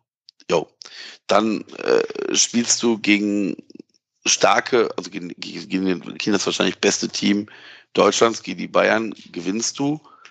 Ähm, äh, verlierst du, aber du hättest auch Punkte mitnehmen können. Das heißt, du gehst einfach positiv aus dem Spiel heraus und dann kriegst du den Aufsteiger, äh, kriegst du einen Aufsteiger mit dem VW Bochum und spielst das Spiel aber auch gut, weil, also machen wir uns doch nichts vor, wir, gewinnen das Spiel, aber auch weil wir gut spielen. Also wir gewinnen das ja nicht irgendwie glücklich äh, 1 zu 0 durch ein abgefälschtes Eigentor oder so, sondern wir haben das Spiel aus eigener Stärke heraus gewonnen. Und ich glaube, das ist halt das, was irgendwie positiv ist. Du, du gewinnst das Spiel, weil du eben alles dafür tust, um das Spiel zu gewinnen. Und nicht irgendwie dir da eigentlich glücklich zurechtmurmelst. Nee, absolut. Aber du gewinnst das Spiel vor allem, weil eben die Einstellung da ist und weil du merkst, Genau. dass jeder einzelne Spieler wirklich von, von Anfang bis Ende da ist, motiviert ist und einfach Bock hat. Und diesen Vibe meine ich halt, der sich jetzt quasi entwickelt, so eine Art Selbstläufer in Anführungszeichen, dass halt wirklich dieser Drive durch die Mannschaft zieht. Das hätte halt eben anders laufen können, wenn die ersten beiden Spiele schon verloren gegangen wären. Nee, da, da, Dann da, hätte es da bin jetzt- ich bei ne? dir. Ja. Genau, da hätte es jetzt gegen Bochum halt eben auch von der Dynamik her schon ganz anders aussehen können. Aber jetzt mal absoluter Konjunktiv, weil ähm, wir sehen ja, es läuft Bombe. Ja. Und falls wir es noch nicht deutlich genug gemacht haben, Benno Schmitz, Fußballgott.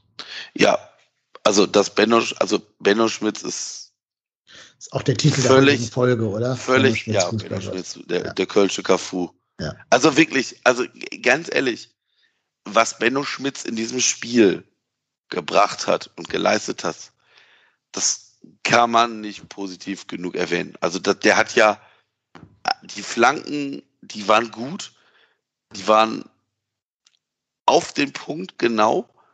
Ich weiß nicht, ob ich jemals von Benno Schmitz über die ganze Saison, letztes, über die letzten beiden Jahre, so viele gute Flanken wie in diesem einen Spiel gesehen habe. Der hat gespielt, als wäre er Jonas Hector. Ja, also das, das äh, war so, wo ich gedacht habe, so, okay, ja, okay. Ich meine, wir haben uns ja immer gefragt, warum wurde der bei Bayern und Leipzig ausgewählt? Was haben die in dem gesehen? Warum ist jeder Trainer immer Benno Schmitz-Fan gewesen tatsächlich? Ne? Der hat ja bei jedem Trainer immer ein höheres Standing gehabt als bei den Fans. Und jetzt, glaube ich, verstehen wir, was die Trainer in ihm gesehen haben. Ich glaube aber auch, dass, wie gesagt, ich glaube halt einfach, dass vielleicht auch Baumgart genau das jetzt rauskitzeln kann. Klar. Dass, dass Baumgart genau der richtige Typ ist, um, um ich meine, das hat er in Paderborn auch gemacht. Also guckt euch mal die, die Kader an, die, die Paderborn immer hatte. Das waren ja keine Spieler, die irgendwo die erste, in der ersten Reihe gespielt haben, sondern immer die, die irgendwo vom Laster gefallen sind. Ja, und vor allen Dingen, die haben wir auch bei anderen Vereinen, wo dann nicht Baumgart ihr Trainer war, nicht mehr so viel gerissen. Ne? Also ja. sehe Streli Mamba als bestes Beispiel.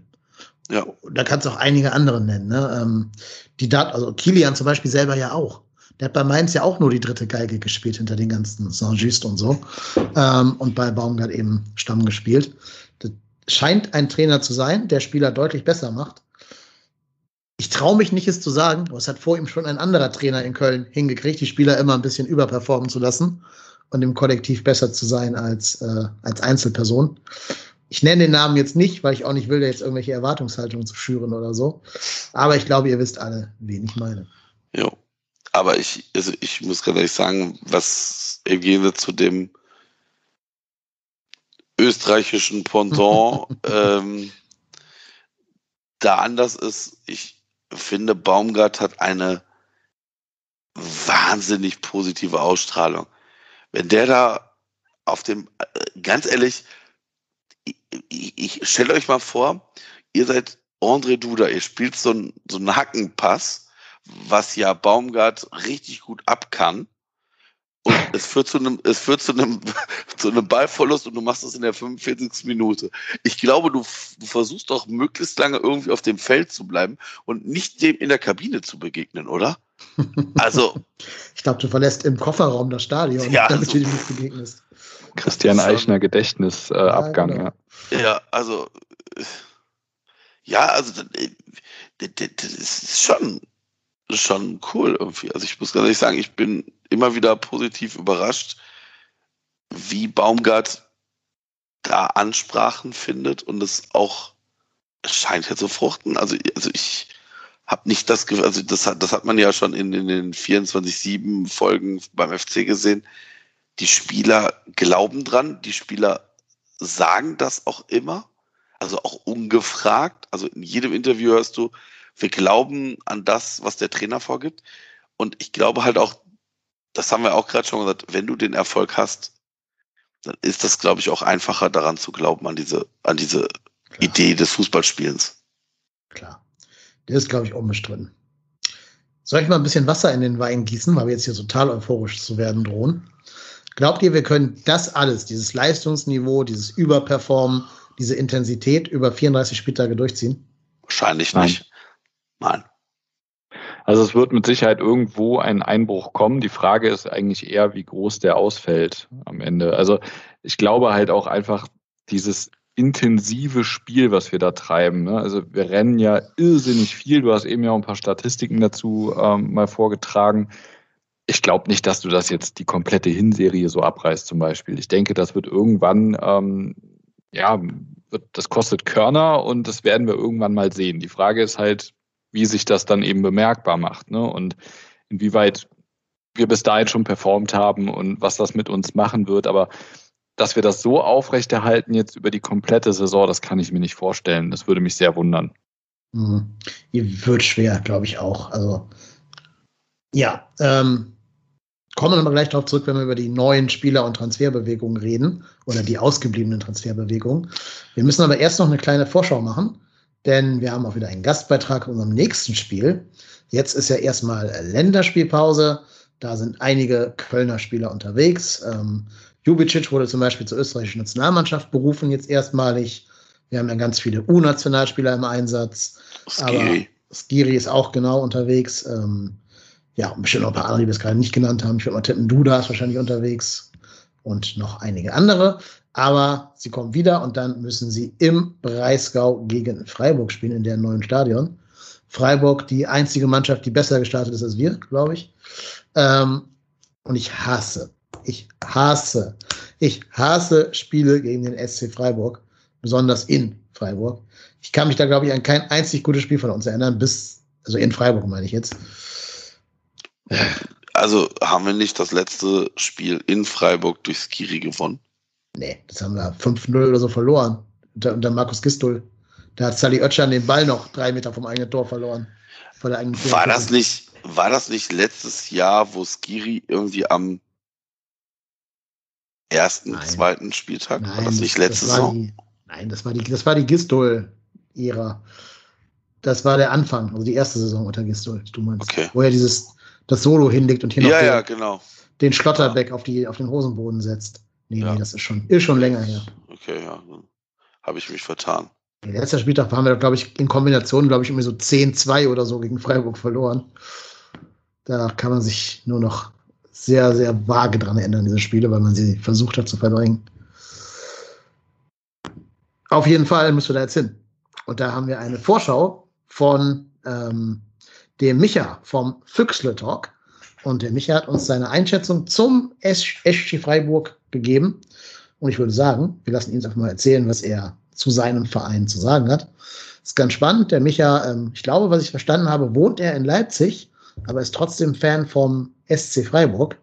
Und das möchte ich sehr begrüßen, denn wir wissen alle, wer da sonst der orts- ortsansässige Verein wäre.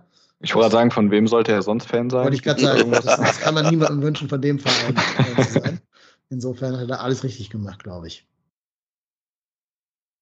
Hallo nach Köln. Ähm, fast hätte ich Hello gesagt. Ich habe mich gerade noch beherrscht. Also ihr habt gefragt, ähm, ob ich euch ein bisschen was zum SC erzählen kann vor dem Spitzenspiel nach der Länderspielpause. Das kann ich natürlich sehr gerne machen. Zum einen ist es so, dass wir, glaube ich, die beiden Vereine sind, die nicht jammern können, was den Saisonstart angeht. Bei uns ist es sogar der ja, aktuell erfolgreichste der Bundesliga-Geschichte aller Zeiten und aller Universen. Das ist tatsächlich sehr überraschend. Ähm, aber auch sehr schön, da kann man sich dran gewöhnen. Und das ist eine gute äh, Zeit für eine Länderspielpause, wenn man so auf einem Champions League Platz ist, kann man das gerne mal noch eine Woche länger machen, ohne dass sich da was dran ändern kann von außen oder durch eigene Ergebnisse. Aber Spaß beiseite. Ähm, bei uns ist traditionell so, wenn wenig Leute den Verein verlassen, ist das immer ein gutes Zeichen für den SC. Ähm, dann geht eigentlich immer was. Ähm, das, was geht, ist dann nicht, dass man Meister wird. Was geht, ist dann nicht, dass man automatisch Europa League spielt, sondern man hat einfach keine Sorgen, was den Klassenerhalt angeht und kann sich da einfach ähm, ja auf eine Saison freuen, ähm, die man ein bisschen entspannter vielleicht angeht äh, als Fan, als wenn jetzt wieder der berühmt-berüchtigte Umbruch ansteht, den man eigentlich ja alle Jubeljahre mal hat beim SC. Was die Spiele angeht, auf die ihr achten müsst, ähm, habt ihr gefragt, ob ich da ein, zwei nennen kann. Das kann ich natürlich tun. Auf der anderen Seite verrate ich ja nicht alles, wie ihr bei uns gewinnt. Das wäre ja doof. Ähm, aber auch hier nochmal Scherz beiseite. Ähm, wer Nico Schotterbeck noch nicht kennt, hat vermutlich, was auf den einen oder anderen zutrifft, die Länderspiele nicht gesehen, die jetzt anstehen. Ähm, und zum anderen, ähm, ja, die vorige Saison nicht äh, genau verfolgt, was, was er bei Union geleistet hat, hat die äh, U21 EM nicht gesehen. Also der ist tatsächlich überragender Innenverteidiger geworden und gesetzt, zweimal elf des Tages im Kicker bis jetzt in der Saison. Das ist schon sehr, sehr stark, was er da abliefert. Genauso Marc Flecken im Tor, als wenn er nie weg gewesen wäre, als wenn er nie verletzt gewesen wäre. Das ist eine sehr, sehr gute Nummer eins. Ähm, der auch in der Spieleröffnung tatsächlich ein paar schöne Sachen schon gezeigt hat in der Spielzeit gegen Stuttgart vor allem. Da mit sehr guten Pässen auf die Außen und auch langen Bällen, die tatsächlich auch ankommen, direkt in den Lauf des Stürmers dann. Ähm, das ist was, worauf man sich freut, weil man das nicht so oft sieht, so genau auf dem Niveau bei uns. Ähm, und ansonsten sind sie üblichen Verdächtigen. Ich habe ja eben schon gesagt, es sind nicht viele gegangen, nicht viele gekommen. Ähm, Deswegen ist nach wie vor Christian Günther, der mittlerweile der Rekordspieler in der Bundesliga beim SC ist, jemand, auf den man achten kann. Ähm, Das macht Spaß, ihm zuzugucken. Vincenzo Grifo kennt, glaube ich, auch jeder. Ist immer für was gut nach vorne. Nils Petersen ist wieder fit. Also es könnte ein sehr schönes, äh, ich sag's nochmal, Spitzenspiel werden zwischen uns am Wochenende nach der Länderspielpause. Ja, und was man auf jeden Fall sagen kann, ist, dass es kein so klares Ergebnis werden wird wie in der vorigen Saison. Das ist, glaube ich, auch mal ein Fakt, weil bei euch sind es zwar größtenteils die gleichen Spieler. Ist jetzt der Tag vor, äh, vor Ende der Transferphase, an dem ich das sage, aber es sind größtenteils dieselben Spieler wie in der vorigen Saison, aber die Einstellung ist eine ganz andere. Das habe ich zumindest mitbekommen äh, bis jetzt in dieser Saison. Das wird also kein 5-0 Heimsieg für uns werden. Aber ihr habt auf jeden Fall die Ehre und das große Privileg, nochmal im Dreisamstadion vor Fans zu spielen, tatsächlich als vorletzte Mannschaft in der Bundesliga, bevor wir dann doch endlich umziehen. Und deswegen, ähm, glaube ich, fahrt ihr gar nicht so gerne nach Freiburg wie üblich. Nämlich in diesem Dreisamstadion habt ihr, glaube ich, nicht so oft was gerissen. Und ich hoffe einfach, dass das so bleibt. Es muss nicht ganz so deutlich werden wie beim letzten Mal, aber unser heimlicher Plan ist, bei uns im Füchsle Talk ausgekaspert, wir verlieren einfach kein Spiel mehr im Dreisam Stadion und dann auch nicht im neuen und dann läuft das alles irgendwie weiter. alles gut. Bis dann. Ciao. Danke, Micha vom Füchsle Talk. Und ähm, ne, er hat nochmal meine These bestätigt. Ich habe es gerade nochmal nachgeschlagen. Das letzte Spiel in Freiburg haben wir 5-0 verloren. Ähm, und davor, was du meintest, Marco, dieses Skiri-Ding da, wo er in der 94. das Tor schießt, das war 2019. Seid ihr noch da? Hört ihr mich noch? Ja. Ja. Marco auch? Bist du da? Ja, ja, ja, ja, ich bin gemutet. Ich habe gesagt, ja, krass. Ähm, Ja, genau. ja. Ne? Und Ähm, die Ergebnisse in Freiburg lese ich euch mal vor. 5-0, also immer für Freiburg, ne? 5-0, dann eben das Skiri-Tor zum 1-2, dann aber 3-2, 2-1, 1-0, 4-1, 3-2, 0-0, 3-0, Komm, lass Äh, einfach. 0-0. Also meine These war schon berechtigt, dass ich Spiele da sehr, sehr hasse in diesem Scheißstadion. Ich dachte auch, die wären schon umgezogen. Ich dachte, die wären schon im neuen Stadion. Das hat Micha ja gerade korrekter äh, dargestellt. Insofern können wir vielleicht froh sein, dass wir, oder seid ihr da? Weiß ich nicht. Fahrt ihr denn? Nee, nee, nee. Nee, nee. Ich auch nicht und äh, aus, aus Gründen auch nicht, tatsächlich.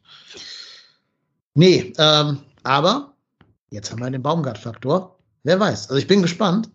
Ich kann mir sogar vorstellen, dass das ein sehr gutes Spiel wird von der, von der fußballerischen Qualität her. Ähm, da sind ja schon Mannschaften, die jetzt neuerdings in unserem Fall am Fußballspielen interessiert sind. Könnte ein ansehnliches Spiel für den neutralen Fan vielleicht werden. Ja, also, wie gesagt, ich glaube, also das, wir, wir hatten das vorhin schon mal, es wird irgendwann Dellen geben bei uns in der Saison. Ich glaube aber, dass die nicht so extrem ausfallen werden wie unter Gistol.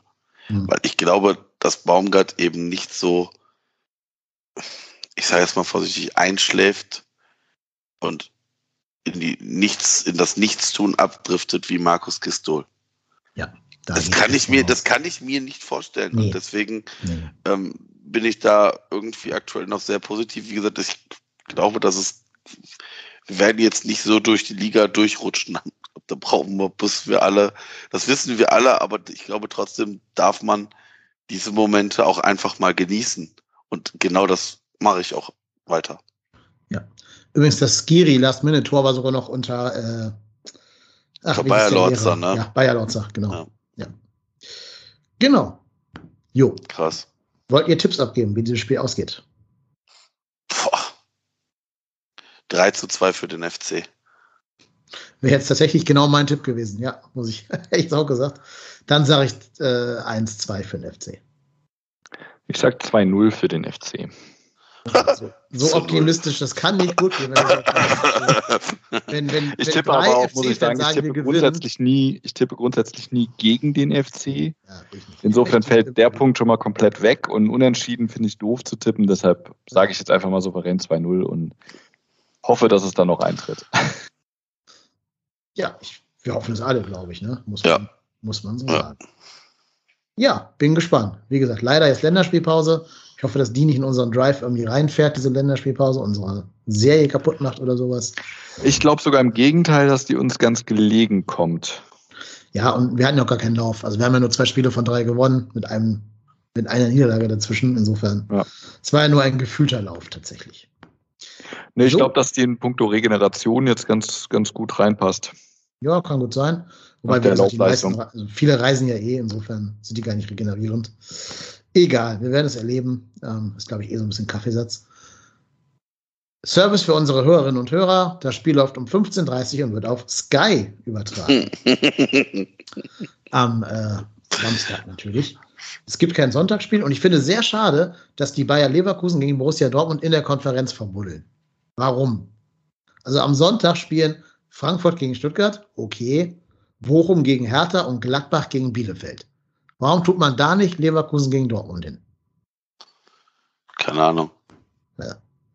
Das ist, was ich zumindest gucken würde. Also neutral jetzt, ohne, ohne meine Leverkusen-Antipathien da einzubringen. also, wie gesagt, ich habe bisher in der Bundesliga noch nicht ein Spiel gesehen, was nicht Ja. der FC war. Aber Entschuldigung, Ich auch rein, rein unter fußballromantischen Aspekten. Ja, ja. Rein fußballromantisch muss man doch jedes Spiel gucken, an dem Erling Haaland beteiligt ist, oder? Ja, aber ich finde auch das Wort Fußballromantik in Verbindung mit Bayer Leverkusen, das mag ich irgendwie nicht im selben Satz, Haaland spielt, ja bei. Dortmund. Haaland spielt ja bei Dortmund, nicht bei Leverkusen. Also, Ja, Haaland, aber Leverkusen ist ja beteiligt. Also sagst du die als verlieren ja, weil er den Fußballromantik- 16 Tore einschenkt. Das ist doch okay dann. Das wäre das wär natürlich schön anzusehen, das stimmt, ja. Nee, aber jetzt mal ganz im Ernst, nur mal ganz kurz weg vom FC. Aber was Erling Haaland mit seinen, weiß ich nicht, 19 Jahren oder so leistet, finde ich unfassbar. Ja. gut. Der Typ macht so viel Laune. Ist es. Ich glaube ich nur, dass sogar- der aufpassen muss, dass er nicht charakterlich irgendwie in eine falsche Richtung kippt. Ich glaube, das ist jetzt schon der Fall, ehrlich Ja, gesagt. Ja, aber, Aber ich, es ist gibt- ja auch noch jung, das kann sich ja noch Ja, ja. bessern. Ich habe letztens eine Studie gelesen, die ich total interessant finde. Und zwar ähm, besagt diese Studie, es gibt einen Zusammenhang zwischen Weltklasse im Fußballsport, also ob ein Spieler Weltklasse wird, und ob er narzisstische Persönlichkeitstendenzen hat. Ne? Denkt an die Ronaldos dieser Welt, an die, weiß ich nicht, Luis Suarezes, an die whatever, Ramoses und so. Ibrahimovic. Ibrahimovic Ja, ich- genau. Mr. Narzisst, genau. Ich glaube, du musst halt, du, du kannst halt nicht der nette Junge von dem an sein, weil ich glaube, sonst setzt du dich in diesem Business nicht durch. Genau, und ich glaube, daran ist es beim FC lange gekrankt, weil wir eben diese unnarzisstischen Junge von nebenan Spieler hatten. Und halt nicht so ein Haaland, der sagt, ist mir alles scheißegal, ich hau hier 16 Tore rein. Ja, aber ich sag mal Ja. so, Erling Haaland, das ist aber, jetzt machen wir uns nichts vor, das ist, das ist ein Ausnahmetalent. Also, da- dass du in dem Alter, in der Qualität immer spiel, immer triffst, das ist schon wirklich eine Ausnahmequalität. Und ich glaube auch, glaubt ihr allen Ernstes, wenn wir einen so einen Spieler hätten, der ansatzweise Erling Haaland Qualität hat, der würde länger als eine halbe Saison beim FC spielen? Wie viele Jahre hat Lukas Podolski hier gespielt? ja, aber das ist, also Ich meine, der war Ohne- kein ohne Narzisst, dem- aber der war jetzt auch ohne, nicht der, ohne, der dem, ohne dem Poldi da jetzt nahe treten zu wollen, ich glaube, da liegt noch ein bisschen Qualität dazwischen. In jungen Ja. Jahren würde ich das nicht behaupten. Also am Ende der Karriere ja. Also Poldi hat nie die ganz hohen Höhen erreicht. Aber der war genauso abschlussstark wie Haaland, als er 18, 19 war. Haaland hatte noch mehr Körperlichkeit und noch mehr Größe, Körpergröße für Kopfballspiel und so. Und Poldi hat dann nie gelernt, seinen rechten Fuß zu benutzen.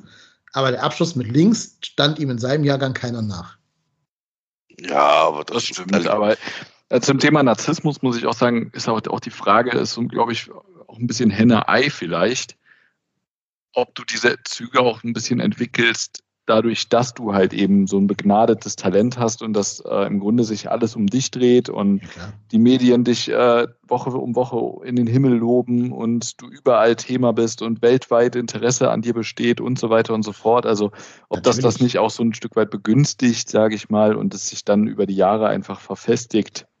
Ja, Sag mal, klar, ob also, die, äh, sag mal andersrum, wären diese Leute auch solche Narzissten oder wahrgenommene Narzissten, nenne ich es mal, ähm, wenn die gar keine Berühmtheit erlangt hätten, sondern einfach, weiß ich nicht, Schuhverkäufer geworden wären oder sowas. Also ja, also ich glaube, ein Ibrahimovic wäre dann einfach der beste Schuhverkäufer in seiner Branche. Das ist eine eigene Wahrnehmung. wahrscheinlich. Der wird dann sagen, ich bin der Gott der Schuhverkäufer oder so.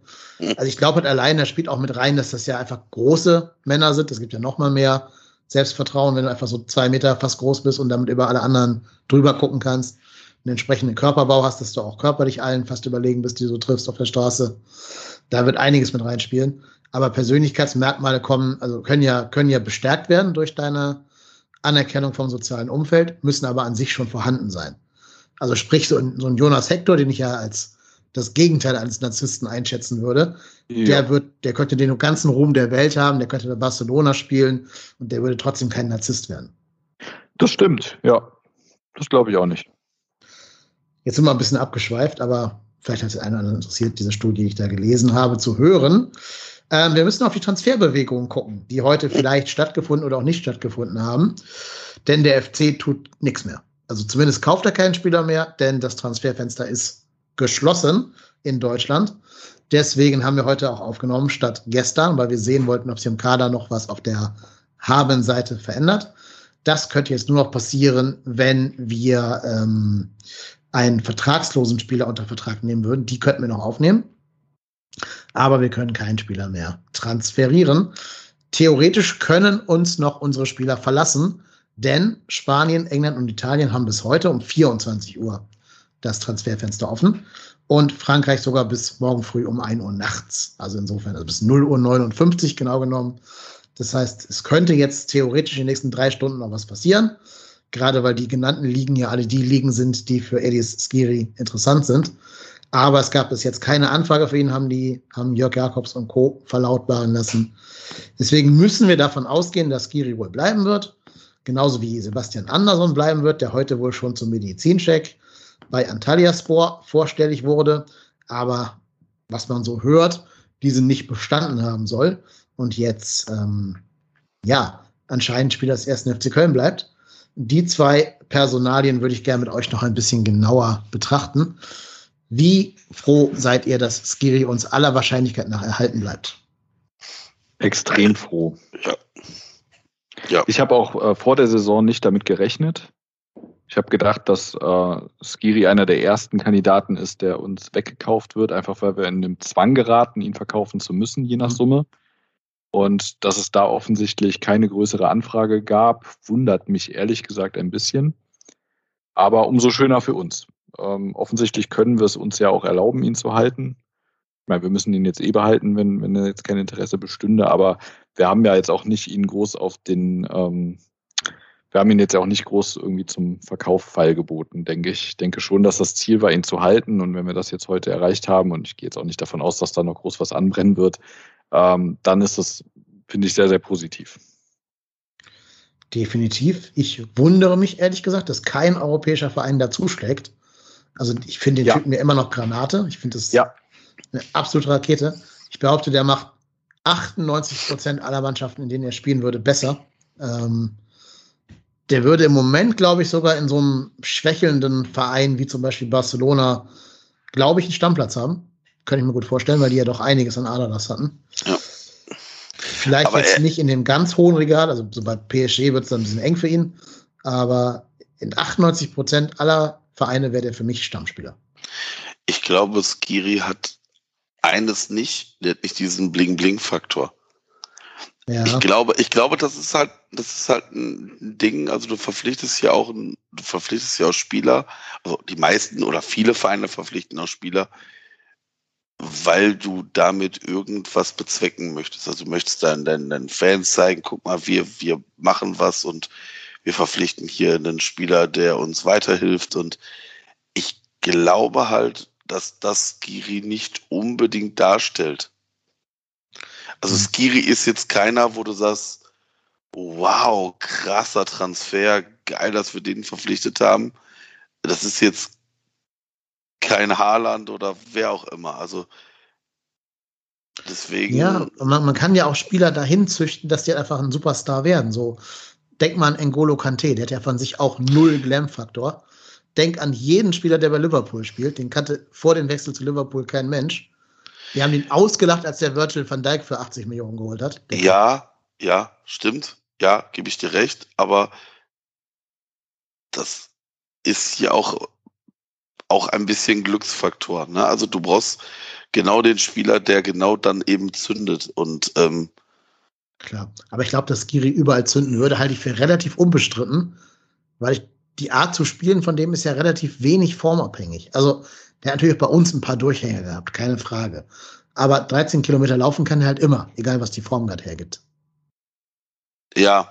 Ja. ja, der ist halt, gerade deshalb ist er, glaube ich, auch für unser Spiel unter Baumgart einfach extremst wichtig. Und deshalb ist es super, dass er bleibt, weil ähm, der wirklich in jedem Spiel seine, seine Kilometer abspult. Und das ist das, was wir brauchen. Wir brauchen den, der muss rennen von A bis Z. Und äh, das macht er, das liefert er ab. Egal wie die Form ist, egal wie die Mannschaft performt, darauf kann man sich, glaube ich, bei Skiri verlassen. Und ich denke, das ist auch in Baumgarts Konzept enorm wichtig, dass du den gerade auch an, dem, an diesem zentralen Punkt genauso da stehen hast. Insofern, ja. Ähm, ja, sehr, sehr gut, dass er bleibt ich glaube auch, was ganz wichtig ist, das ist halt auch einer, der unser Spiel halt komplett ankurbelt. Also du hast es in der zweiten Halbzeit gesehen, Skiri hat sich dann diverse Male in die letzte Reihe fallen lassen, ich sag mal so zwischen die Innenverteidiger, um den Ball zu bekommen und dann das Spiel anzukurbeln. Das kann halt, ich weiß nicht, ob es ein Lubicic kann. Ähm, dafür haben wir ihn auf der Position noch nicht gesehen, aber es macht uns nicht, es macht uns nicht schwächer, wenn Skiri bleibt. Das ist so. Also das, ich bin eigentlich ganz froh, dass Skiri uns erhalten bleibt. Wie gesagt, ob das finanziell darstellbar ist, das müssen andere wissen. Also was man so hört, soll ja ein Verkauf von Skiri irgendwie mit äh, eingepreist worden sein bei den Lizenzunterlagen. Wie gesagt, werden wir sehen.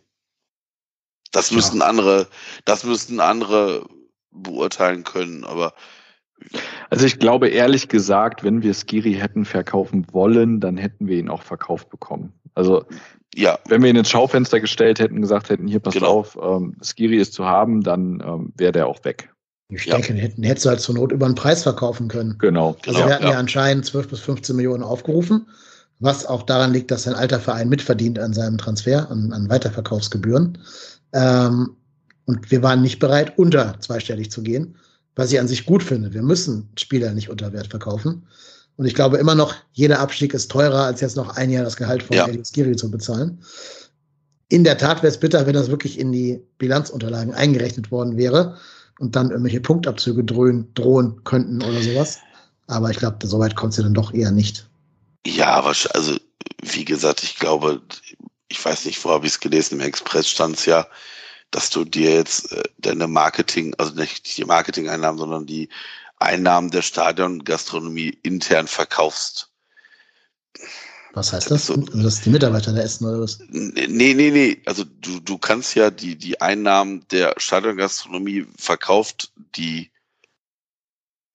nagel mich jetzt nicht drauf fest, wie genau, verkaufst du im Prinzip von der GmbH, äh, von der KGAA an eine ausgelagerte GmbH. Ach so, okay, ja, ja. also Factoring, Buchhalter. Factoring genau, nennt Factoring sich das, genau. genau, genau. Und äh, ich, wie gesagt, ich bin mir jetzt gerade nicht sicher, ob es eine eigenständige GmbH ist oder was auch immer, ob die dafür gegründet wird. Ähm, aber das ist im Prinzip, du verschiebst die Einnahme mhm. und machst es die damit bilanzfähig. Und das ist, das ist ein, das ist im Prinzip einfach nur ein Verschieben der Masse und du machst es buchhalterisch erstmal darstellbar. Und pff, ja, das ist, ob das der Trick ist, um dann Skiri zu halten, wenn das der Trick ist, dann ist das so.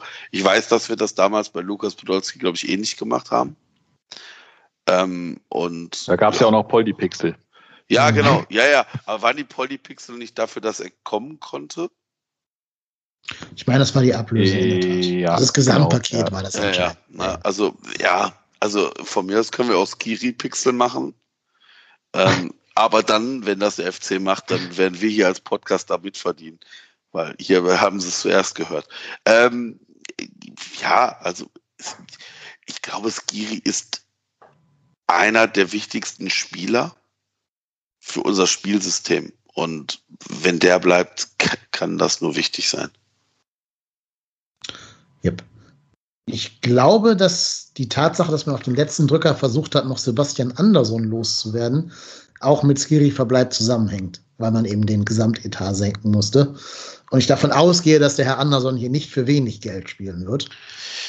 Das stimmt. Auf der anderen Seite, also A hat mich das heute total überrascht, als mhm. diese Meldung hochkam, dass der in die Türkei geflogen ist, um da zu verhandeln und Medizincheck äh, zu absolvieren und so weiter, weil ich habe vor der Saison schon gesagt, dass ich Bauchschmerzen mit unserer Sturmbesetzung habe. Und das, gut, jetzt hat äh, Modest drei ähm, vernünftige Spiele hingelegt und scheint ja auch auf einem guten Weg zu sein. Aber äh, ich sag mal, selbst der kann ja, der kann ja netzen, wie er will, der kann sich aber auch morgen irgendwo verletzen und dann gucken wir halt blöd aus der Röhre, wenn dann Andersen auch noch weg ist.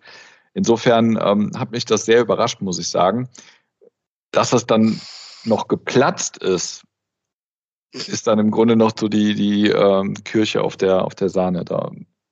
Ja, komische Geschichte war das heute irgendwie, fand ich. Angeblich ging es ja von Andersen aus und nicht vom FC. Das hat Steffen Baumgart, glaube ich, heute gesagt, dass ähm, Andersen den Anspruch hat, immer 90 Minuten zu spielen oder auf jeden Fall in jedem Spiel auf dem Platz zu stehen. Äh, 90 Minuten kann er, glaube ich, im Moment gar nicht ich spielen. Sagen, aber das die körperliche Lage kommt, 90 Minuten ja. zu spielen. Aber ich glaube, er hat schon den Anspruch, dass er als äh, Stürmer gesetzt ist. Und wenn Steffen Baumgart ihm das nicht bieten kann, hat er halt jetzt irgendwie versucht, schnell. Also komische Nummer. Ich fand es echt komisch heute. Ja, ja. Ich wundere mich auch ein bisschen, dass dass der da nicht sagt, also wenn es von ihm ausging, das wissen wir ja nicht, ne? das ist ja nur eine Vermutung oder eine Medienbericht oder so. Ich wundere mich schon, dass er den Konkurrenzkampf gegen Anthony Modest nicht annimmt. Also der hat ja nur ja. auch wirklich drei Seuchenjahre hinter sich, der Modi. Ja. Ähm, also ich habe das schon so als Bestätigung verstanden, was der Baumgartner heute gesagt hat. Also er sagte im Grunde, dass er, also dass Andersen mit diesem Leihwunsch an den Verein herangetreten ist. Ja. Weil er eben nicht ähm, ihm bieten kann, äh, in jedem Spiel gesetzt zu sein. Deckt sich auch mit den Informationen, die ich so gehört habe. Also das, was ich gehört habe, ist, dass äh, Andersons Berater äh, am am wann haben wir gespielt? Am, am Samstag, doch am Samstag äh, im Stadion war und die im Prinzip nachher lange zusammengesessen haben und dann da wohl der Entschluss gefallen ist, man macht's über eine Leihe, weil auch da wird keiner das Geld zahlen, was wahrscheinlich der FC für Anderson haben will, mit welchen Werten der auch noch in der Bilanz steht. Ähm, und also ich frage mich dann wirklich, du bist ein Spieler, der jetzt im Prinzip einen, eine fast ganze Saison ausgefallen ist. Du hast nicht die ganze Vorbereitung mitgemacht. Und wenn man dann sagt, ja, ich möchte aber die ganze Zeit spielen, äh, also hast du jetzt hier so in dem letzten Jahr nicht mitbekommen, was hier los war? Also das schockiert mich tatsächlich. Also, wenn, also der, der ist ja anscheinend nicht vermittelbar, wenn, weil er so kaputt ist.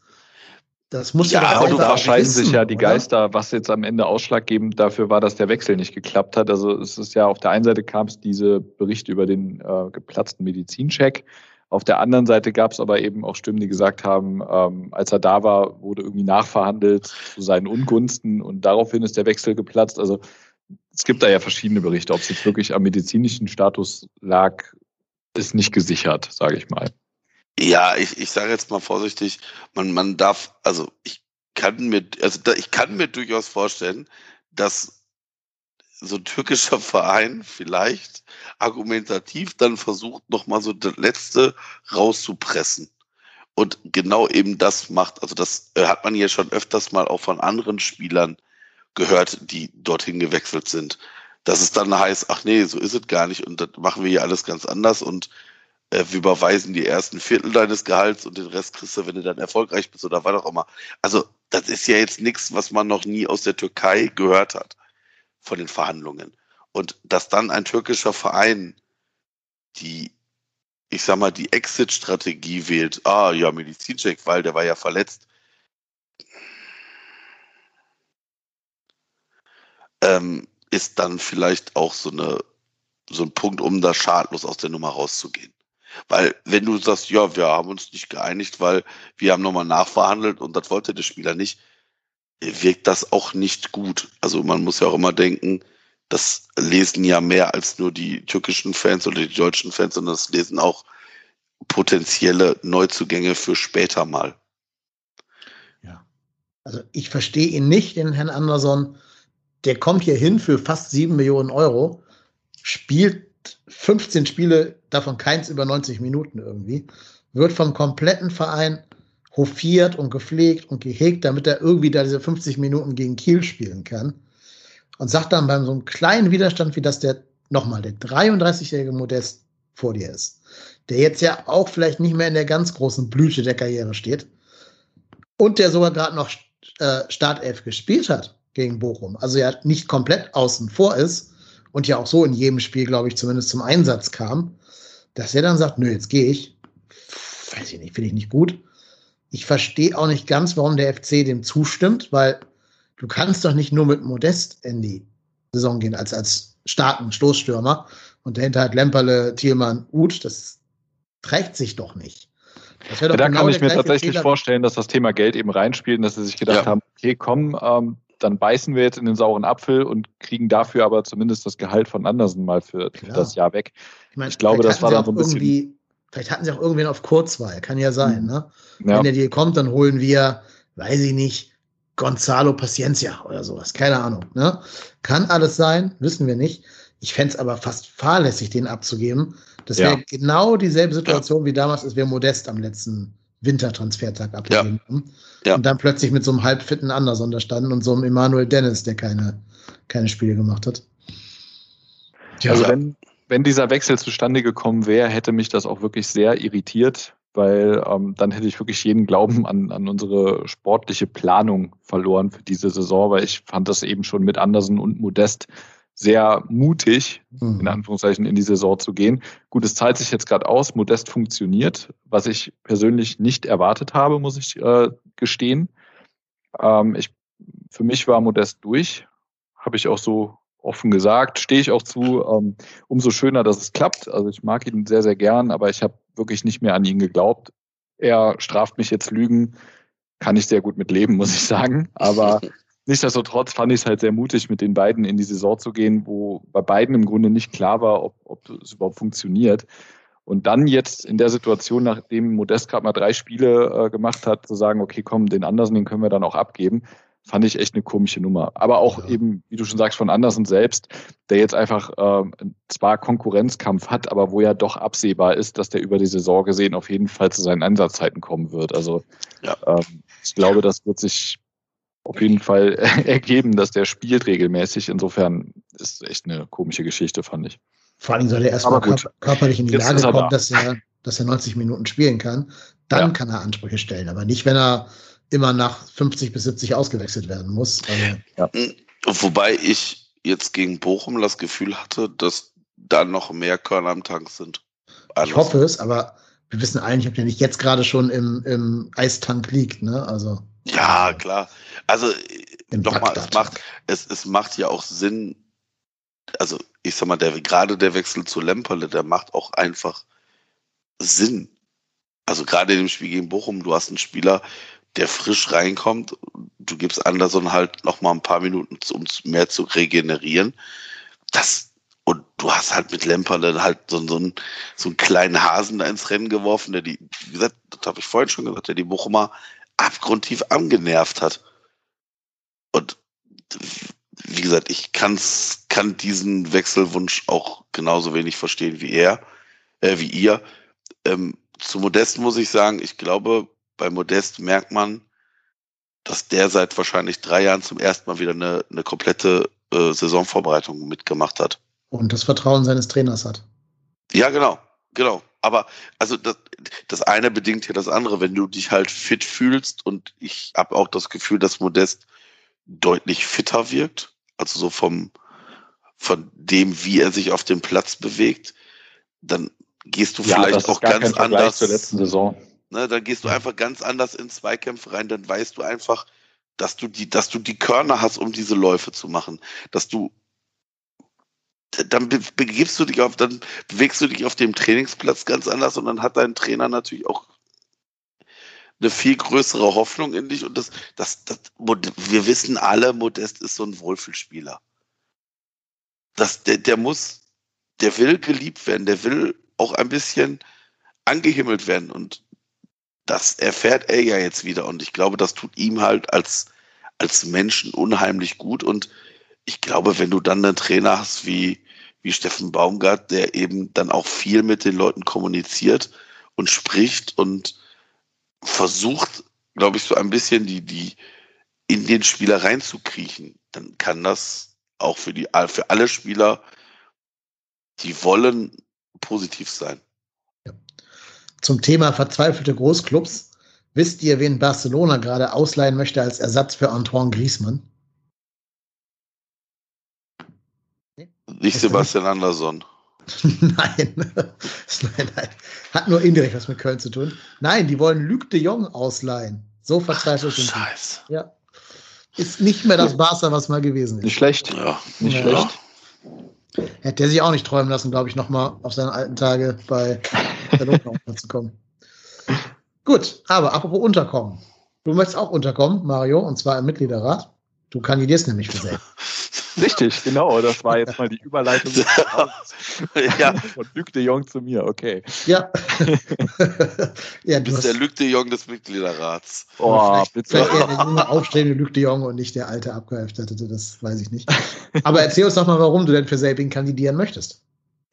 Ähm, ja, also Ursprung des Ganzen ist einfach so ein bisschen die Wahrnehmung des Mitgliederrats. Also ich betreibe ja äh, unter anderem, ich betreibe ja das ähm, FC-Brett, das, das äh, inoffizielle Vereinsforum des FC mittlerweile, schon seit einigen Jahren. Und da wird ja auch vieles diskutiert, vereinspolitisch auch diskutiert, ähm, unter anderem halt eben auch der Mitgliederrat und das Für und Wider des Mitgliederrats und so weiter. Und ich finde halt, dass der Mitgliederrat in der Vergangenheit in vielen Aspekten sehr, sehr schlecht weggekommen ist, aber finde ich auch oft falsch wahrgenommen wird in seiner Funktion ähm, und dass sehr, sehr viele Fehlinformationen grassieren und so weiter. Und für mich liegt das mit auch daran, wie der Mitgliederrat sich selber auch darstellt. Also ich finde, der Mitgliederrat findet viel zu wenig statt im Vereinsleben.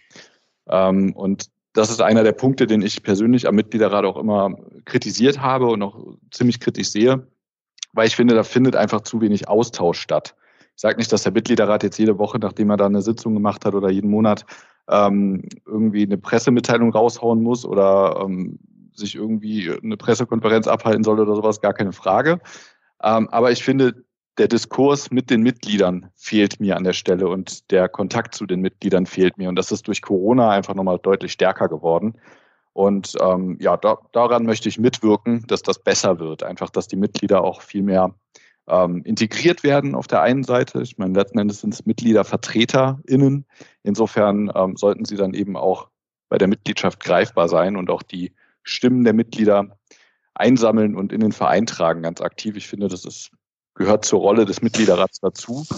Und ähm, ja, ich möchte dazu beitragen, dass das besser wird, dass man auch einfach den Mitgliederrat viel mehr greifen kann und auch viel mehr ähm, sich viel mehr abgeholt fühlt als Mitglied von dem besagten Mitgliederrat. Und ja, dazu möchte ich beitragen und deshalb habe ich mich in diesem Jahr dazu entschieden, dann auch selbst zu kandidieren.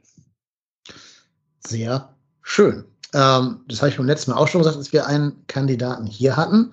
Wir beziehen da keine Position. Also wir machen jetzt weder Wahlkampf für dich, noch gegen dich, noch sonst irgendwas.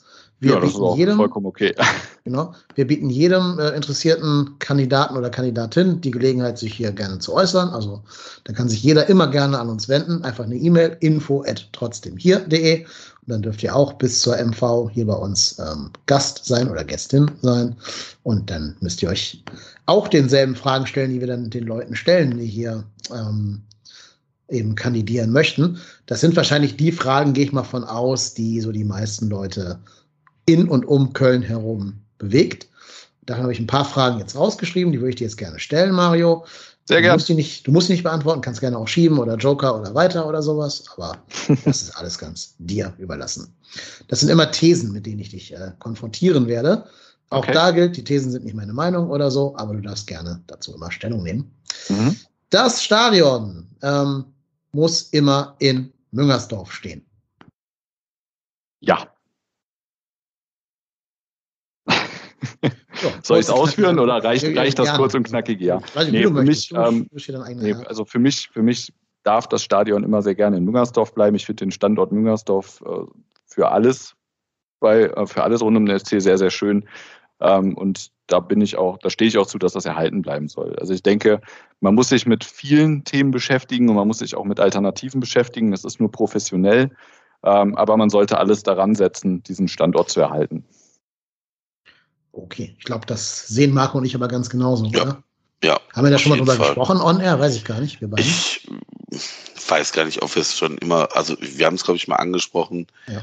im Zuge irgendeiner, ich glaube, in, im Zuge der irgendwann, irgendwann hatten wir, gab es doch mal diese, diese Ausbaupläne. Ich glaube, wenn der FC eine Möglichkeit hat, Müngersdorf, also den Standort Müngersdorf und das Stadion irgendwie auszubauen, eventuell zu erweitern, wobei ich da gar nicht weiß, ob es unbedingt notwendig ist, aber wie gesagt, vielleicht hat man da eine Möglichkeit, irgendwann perspektivisch da nochmal drauf zu satteln im, im Prinzip oder die Ecken zu schließen oder was auch immer.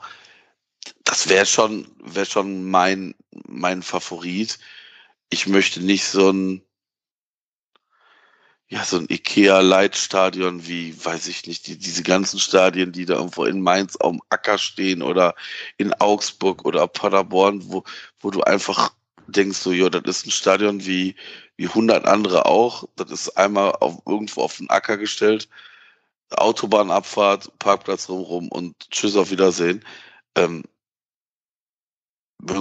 hat eine Tradition und das, wie gesagt, wir sind ein Verein, der eine gewisse Tradition hat und dann sollte man das im Idealfall auch genau so leben.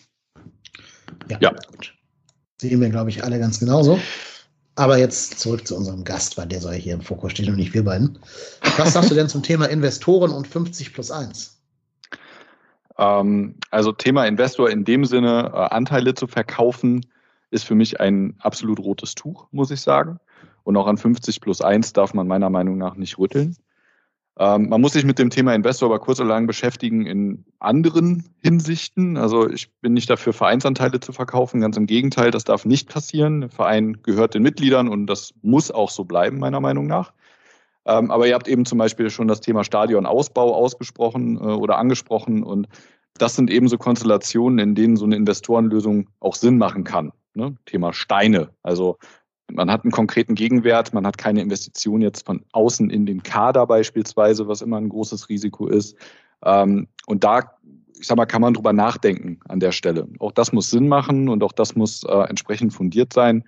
Ähm, und dafür findet ja jetzt auch am kommenden Sonntag zum Beispiel dieser Mitgliederstammtisch statt, was ich persönlich sehr begrüße, weil ich sehr gut finde, dass der Verein da jetzt mal aktiv wird und mit den Mitgliedern in einen Diskurs tritt. Das ist letzten Endes genau das, was ich ja eben auch äh, so ein Stück weit gefordert habe. Und ähm, da gilt es dann eben mal die verschiedenen Meinungen und die ganzen Pros und Kontras zu so einer Lösung beispielsweise mal abzuklopfen. Ne? Aber Kann, vom Grundsatz ganz, her. Ja. Kannst du ganz kurz alle ins Boot holen, worum es in dem Town Hall Meeting gehen wird? Hat bestimmt nicht jeder mitgekriegt. Ach so, genau. Also der FC veranstaltet, es wurde ja auch seitens Vorstand äh, im Zuge der MV oder auch nach der MV angekündigt, ähm, dieses Town Hall Meeting oder diesen Mitgliederstammtisch zum Thema Investoren wo dann einfach letzten Endes mit der Mitgliedschaft mal aktiv diese Diskussion aufgemacht werden soll, Investor ja oder nein und welche Möglichkeiten gibt es, ähm, wie kann eine Investorenlösung aussehen? Da sind halt eben verschiedene Gastredner auch, glaube ich, eingeladen, die das Thema beleuchten und dann soll eben im Anschluss ein aktiver Diskurs dazu mit der Mitgliedschaft geführt werden. Hm. Sehen das findet ja jetzt am kommenden Mitglieder Sonntag statt. Also ich glaube, da gab es ja auch bei euch im FC-Brett eine Diskussion drüber, habe ich mal so ein bisschen quer gelesen. Ja, nicht, nicht nur eine. Ja, nicht nur eine, genau. Da sehen ja viele auch insofern ein bisschen kritisch, als dass man so die Angst hat, dass dann da so, so butterfahrtmäßig versucht wird, schon mal ein bisschen Verständnis oder den Weg zu Das kann ich, kann ich gut verstehen und ich muss ja. sagen, ich bin auch sehr gespannt darauf, wie das Ganze am Ende gestaltet wird. Also ich habe als Verein, wenn ich sowas mache, natürlich gewisse Steuerungsmöglichkeiten, die Diskussion und auch die Redebeiträge in eine gewisse Richtung zu lenken. Und ähm, ich weiß, dass auch innerhalb des Vereins das Thema durchaus verschiedene Meinungen, sage ich jetzt mal, vertreten sind, was das angeht. Und ähm, insofern bin ich sehr gespannt darauf, ob das wirklich ein offener Austausch wird oder ob man da schon versucht, in die eine oder andere Richtung das Ganze zu schieben. Ähm, das bleibt jetzt wirklich abzuwarten. Ich hoffe darauf, dass es sehr offen gestaltet wird und dass ähm, das wirklich Ergebnis offen, vielfältig diskutiert werden kann. Vielleicht passt ja in dem Kontext auch ganz gut die nächste Frage. Wie siehst du die Arbeit von Alex Werle? Kritisch. ja, also ich, ich glaube, dass ähm, Alex Werle mittlerweile bei vielen kritisch gesehen wird. Also ich, es gibt ja bei Alex Werle immer dieses Ding, entweder er wird geradezu verehrt, ich überspitze jetzt mal bewusst, oder er wird eben sehr, sehr kritisch gesehen. Es gibt mittlerweile ja sehr wenig Grautöne, sage ich mal, bei, bei dem Thema Alex Werle. Und ich muss sagen, ich gehöre dann, wenn, wenn ich mich da positionieren muss, eher zu denen, die ihn kritisch sehen, weil ich finde, dass ähm, gerade auch jetzt in den letzten Jahren sehr viel zu kritisierend, äh, zu kritisieren an ihm ist. Ähm, das Thema Saisonplanung beispielsweise jetzt in der Corona-Saison ähm, bezüglich Stadionauslastung, das kann man sehr kritisch sehen. Da hat er sich, finde ich, auch sehr halbgar rausgeredet auf der Mitgliederversammlung, als das kritisch angesprochen wurde. Ähm, dann der ganze, der ganze Stadion, äh, der ganze Stadion, sage ich schon, der ganze, das ganze Thema Ausbau äh, im Grüngürtel, was er seit sehr vielen Jahren im Grunde ja in vorderster Front begleitet und wo sich wenig bewegt. Und er wird halt eigentlich wirklich nie richtig in die Verantwortung genommen, habe ich ein bisschen das Gefühl.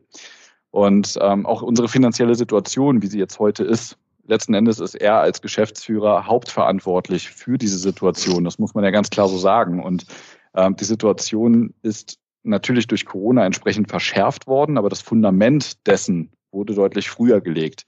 Und da gibt es ja auch relativ klare Zahlen zu und so weiter. Also ich denke, man kann Alex Werle durchaus kritisch sehen und ich finde es, ähm, ich finde die letzte, die letzte Sache, die man bei ihm zum Beispiel kritisieren kann, ist, dass er öffentlich Personalentscheidungen des Vorstands in Frage stellt. Und zwar während er neben besagtem Vorstand sitzt, der gerade diese Entscheidung versucht zu rechtfertigen. Also ich fand, das war auch so ein Move, wo ich sagen kann, das kannst du nicht bringen. Da musst du in der Situation einfach hinter der Entscheidung deines Arbeitgebers und des Vereins stehen und deine persönlichen Befindlichkeiten zurückstellen. Und das war die Situation, in der man gemerkt hat, dass er das nicht mehr gut kann. Und ähm, er reagierte ja dann auch mal wieder ein bisschen gereizt, wenn, wenn er eben auf so Wechselgedanken angesprochen wurde und sowas. Also ja, ich, ich sehe ihn kritisch, um es mal kurz und bündig zusammenzufassen. Aber du glaubst trotzdem, dass da eine konstruktive Zusammenarbeit möglich wäre, wenn du reingewählt werden würdest? Ja, das auf jeden Fall, gar keine Frage. Also ich bin auch jetzt nicht, also versteht mich nicht falsch, ich sage nicht, Alex Werle muss jetzt rausgeschmissen werden morgen. Ähm, das hielte ich auch für den falschen Weg, weil ich glaube, dass uns das im Verein insgesamt mehr schaden würde aktuell, als es das uns, äh, als dass es uns weiterbringen würde. Ne? Ich glaube, perspektivisch äh, werden wir uns sowieso damit anfreunden müssen, dass Alex Werle ähm, weiterzieht und den nächsten Schritt gehen wird, sei es in einem anderen Verein mit vielleicht höheren Ambitionen oder auch in irgendeinem Amt, zum Beispiel in der DFL etc. Das ähm, ist schwer abzusehen, aber ich denke, früher oder später wird, wird Alex Werle eben mal weiterziehen und dann müssen wir eben eine Alternative in der Hinterhand haben. Und ich glaube, es ist sinnvoll und klug, wenn man anfängt, diese Alternative aufzubauen, im Zweifel auch intern. Hm? Okay. Marco, wenn du Fragen hast, du grätsch einfach dazwischen. Nö, nö, nö, du musst das schon, du machst das schon gut. Ich lehne mich, ich lehne mich zurück und höre und staune. Ja, dann wissen die Hörer schon, wer sich vorbereitet hat und wer nicht auf das Gespräch heute. Ist aber ein kleiner Spoiler in jeder, in jeder Folge so. Ähm, wir können ja mal zum anderen Thema kommen, zum Thema quasi LGTBQ. Ist ja auch ein ganz wichtiges gesellschaftliches Thema, was im Fußball mhm. manchmal so eine leicht untergeordnete Rolle spielt, aber ist ja in der Satzung des FCs verankert, in, in der Wertecharta sozusagen. Ähm, findest du, dass wir da genug tun in dem Bereich, um da vielleicht auch Spieler, Fans und so weiter im Anderssein zu unterstützen? Genug ist eine gute Frage. Also ich, da muss ich an der Stelle tatsächlich Alex Werle mal loben, der das Thema in den letzten Jahren, glaube ich, auch im Verein immer wieder selbst angebracht hat und da auch viel ähm, in die Richtung getan hat und auch das Thema überhaupt mal präsent gemacht hat an, an vielen Stellen, glaube ich. Ähm, ich denke, das ist was, das wäre ohne ihn vielleicht noch kürzer gekommen in Summe muss ich sagen, ähm, jetzt mal unabhängig von LGBTQ, ich denke, Vielfalt, Toleranz etc., das sind alles Werte, die gerade der FC, aber ich finde der Fußball insgesamt einfach ähm, sich ganz, ganz oben auf die Fahne schreiben muss. Der Fußball ist ein Sport, der ähm, viele Leute verbindet.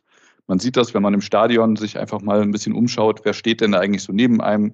Da steht halt eben der, der Rechtsanwalt neben dem Arbeitslosen, ich sag's jetzt mal halt überspitzt, ne? Und da, da kommen eben alle gesellschaftlichen Schichten zusammen.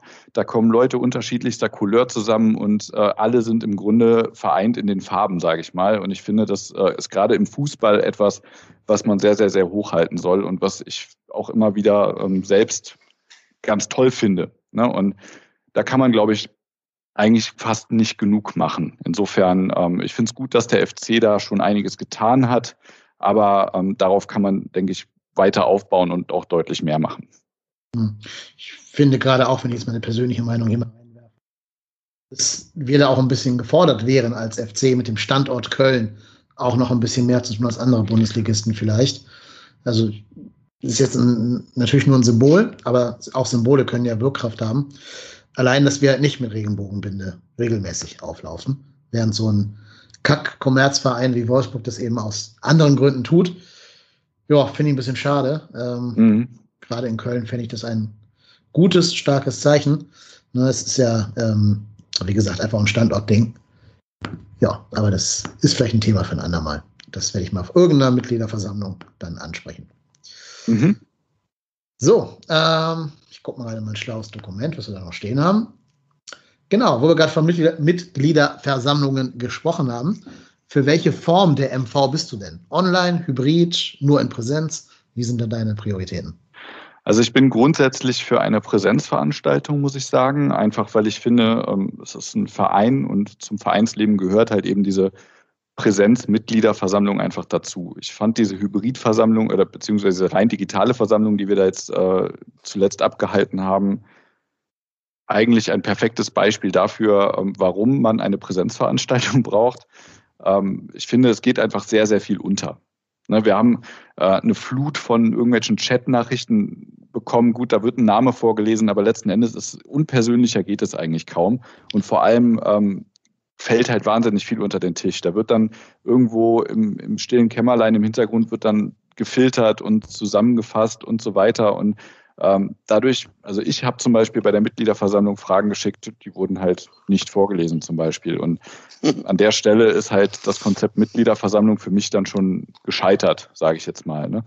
Bei einer, also was ich mir halt vorstellen kann, ist eine hybride Versammlung. Für mich aber, ähm, um sein Stimmrecht auszuüben, muss man meiner Meinung nach vor Ort sein. Ich finde es nicht gut, wenn hybrid digital dann abgestimmt würde, sondern wenn ich bei der Mitgliederversammlung mein Stimmrecht wahrnehmen möchte oder einen Beitrag leisten möchte, sage ich mal, ähm, dann muss man meiner Meinung nach vor Ort sein. Man kann sich das gerne digital mit anschauen, um halt eben einfach mitzukriegen, was besprochen wird, aber mehr ähm, sollte dann eben vor Ort passieren. Wir sind halt eben der erste FC Köln und da finde ich es halt eben legitim, dass die Mitgliederversammlung dieses Vereins dann auch in Köln vor Ort stattfindet. Wenn ich als FC-Fan eben in Berlin, München oder sonst wo wohne, dann ähm, ja, muss ich halt entweder den Weg auf mich nehmen, wenn ich aktiv am Vereinsleben teilnehmen möchte, oder ich gucke es mir online an, muss dann aber damit leben, dass damit gewisse Einschränkungen verbunden sind. Ich habe dazu ähm, am Samstag mit, äh, wie gesagt, mit zwei Leuten gesprochen.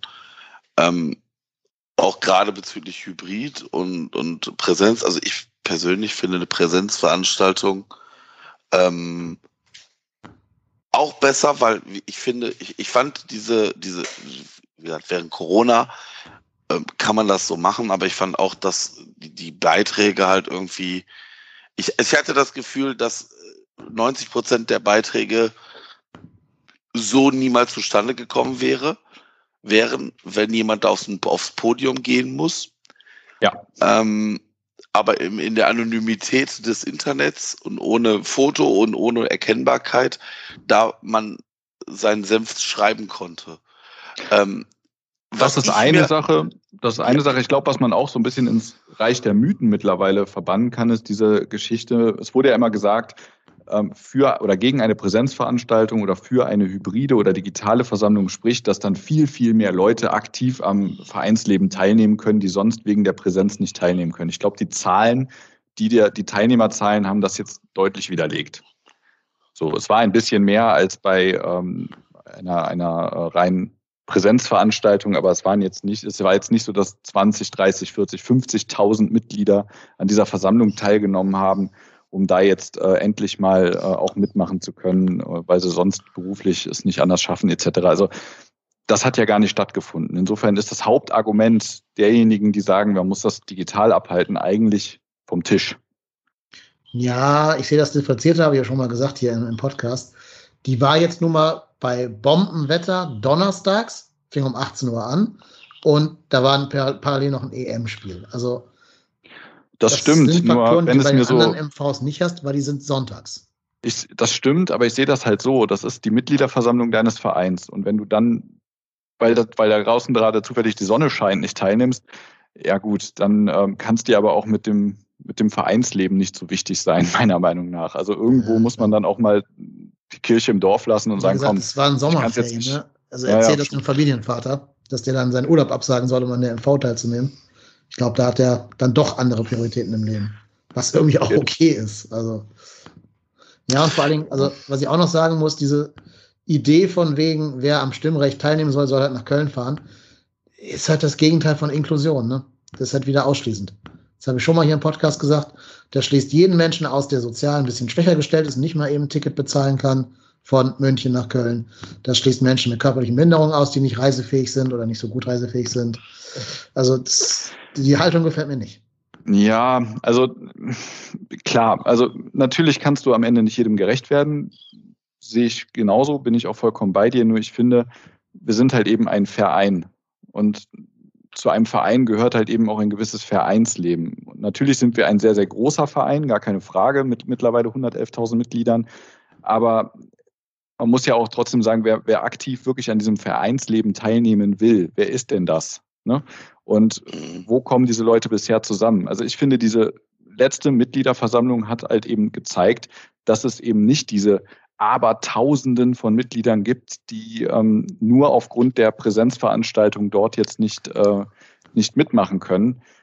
Weil wo waren die? Und gut, dann kommt jetzt das Argument, es waren Sommerferien, das Wetter war schön, es war ein EM-Spiel, aber du wirst immer irgendeinen Grund finden, warum es dann bei diesem einen Termin jetzt nicht äh, die 50.000 Teilnehmerinnen gegeben hat. Und ich glaube halt einfach, dass das nicht der Fall ist. Ich glaube, dass es diese riesige Masse an Leuten, die sich für dieses ähm, Vereinspolitische am Ende interessiert, ähm, dass es die gar nicht gibt, ehrlich gesagt.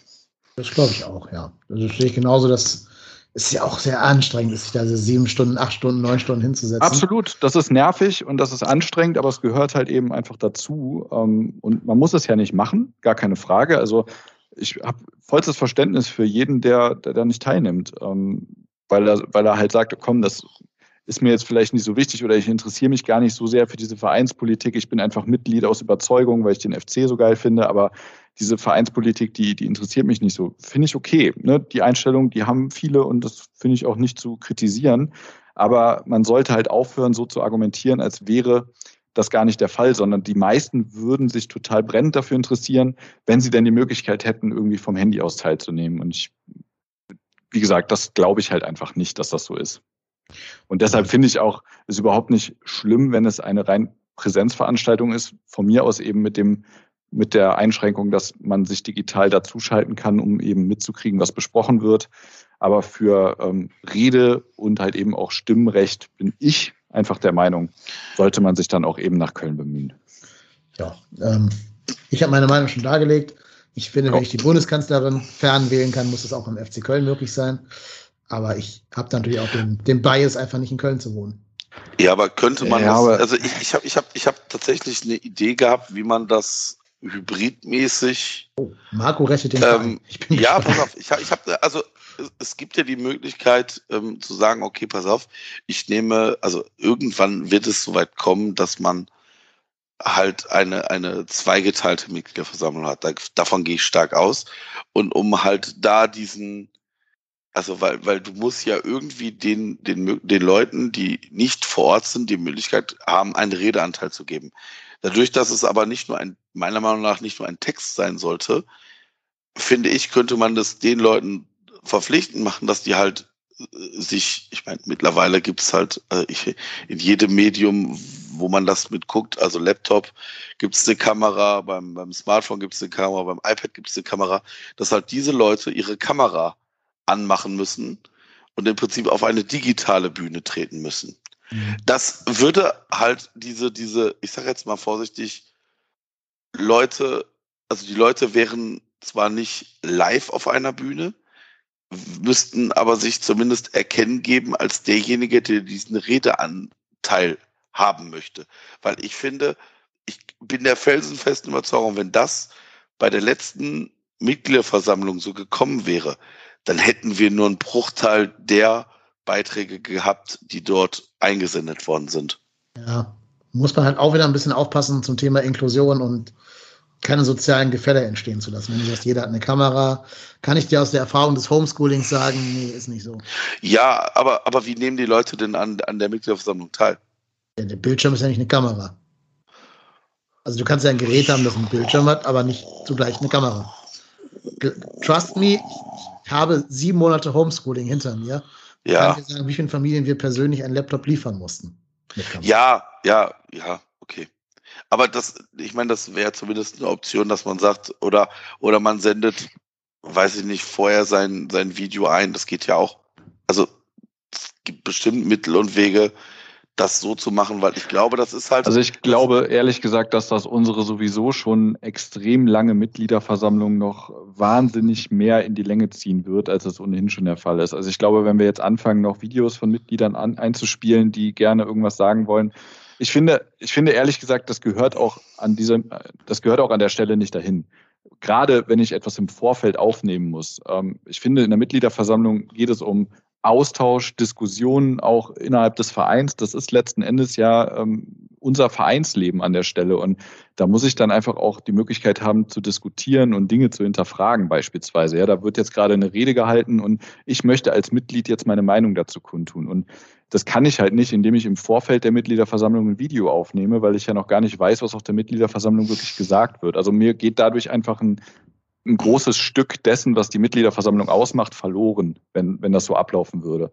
Natürlich, ich weiß, du willst auf eine Mischung hinaus. Ne? Ähm, trotzdem ja. ist es ja auch da dann wieder der Fall, gut, dann können aber auch nur die Leute Rückfragen zum Beispiel stellen, die wirklich auf der Mitgliederversammlung auch physisch anwesend sind. Und damit hast du dann eigentlich dem Thema Inklusion schon wieder nicht wirklich Rechnung getragen. Also ich denke, wie man es dreht und wendet, ähm, es gibt da, glaube ich, keine Musterlösung. Ich glaube, es hat alles seine Vor- und Nachteile, aber ich bin einfach der Meinung, dass bei einer Präsenzveranstaltung die Vorteile deutlich überwiegen. Gut, haben wir, glaube ich, auch genug diskutiert. Die Meinungen wurden ausgetauscht. Ähm, muss man dann auch mal an dieser Stelle so stehen lassen können. Ähm, ja. Ich habe gerade versäumt, bei dem Thema Investoren noch eine Hörerfrage mit einzubeziehen. Die würde ich okay. gerne an dieser Stelle äh, nachreichen. Das kommt mhm. von dem Hörer oder kann auch die Hörerin sein, weiß ich nicht. Tuxbox, der hat ne, oder er oder sie hat Folgendes geschrieben. Ähm, ich verkürze es mal ein bisschen. Und zwar hat er einen, einen Vorschlag gemacht, wie man dieses Investorenmodell vielleicht ein bisschen anders denken könnte. Mhm. Er hat nämlich gesagt, eine gute Variante aus meiner Sicht wäre dann die Mitglieder, die Mitglieder als Investoren zu nehmen. 100.000 Einzelinvestoren, die Aktien an der KGAA ohne Stimmrecht erwerben. Die Aktien wären für normale Investoren uninteressant und Mitglieder haben über die Versammlung des EV schon Einflussmöglichkeiten. Das Ganze wäre tatsächlich, Zitat, spürbar anders, Zitat Ende, und würde den mitgliedergeführten Verein stärken, das vermeintliche Potenzial des Vereins heben und dem Finanzbedarf Rechnung tragen, der durch Konstrukte wie Wolfsburg, Leverkusen und RB notwendig ist. Gleichzeitig wäre das ein konstruktiver Vorschlag, der schwierigen, was, der schwieriger außer Acht gelassen werden kann, als stumpfe Ablehnung und dem ich zumindest in die Diskussion bisher noch nicht wahrgenommen habe. Hiermit wurde er in die Diskussion eingebracht, lieber Tuxbox, oder vielleicht auch liebe Tuxbox. Möchtest du dazu, habt ihr dazu irgendwelche Ideen? Es äh, kommt also, für euch. Was man, was man ja zum einen, glaube ich, mal festhalten muss, ist, ähm, wir als Mitglieder, also der Verein gehört uns und die KGAA gehört uns als Mitgliedern ja. auch. So, ja. wir sind Eigentümer des Vereins und der Verein ist Eigentümer der KGAA. Somit gehört mir schon ein Stück der KGAA, nämlich ein 111.000stel, so ungefähr. Ne? Ähm, an sich finde ich die Idee, ich kann die Idee nachvollziehen. Ähm, ich glaube, dass es in der Umsetzbarkeit ähm, teilweise schwierig werden kann. Am Ende des Tages gibt es ja auch schon sowas wie Fananleihen immer mal wieder. Ne? Das haben wir ja auch immer mal wieder erlebt im Verein, wo ich dann eben als Fan die Möglichkeit habe, ähm, mich auch finanziell irgendwo zu beteiligen und auch eben quasi ein Investment einzugehen und dafür eine Rendite zu bekommen. Also sowas gibt es ja durchaus.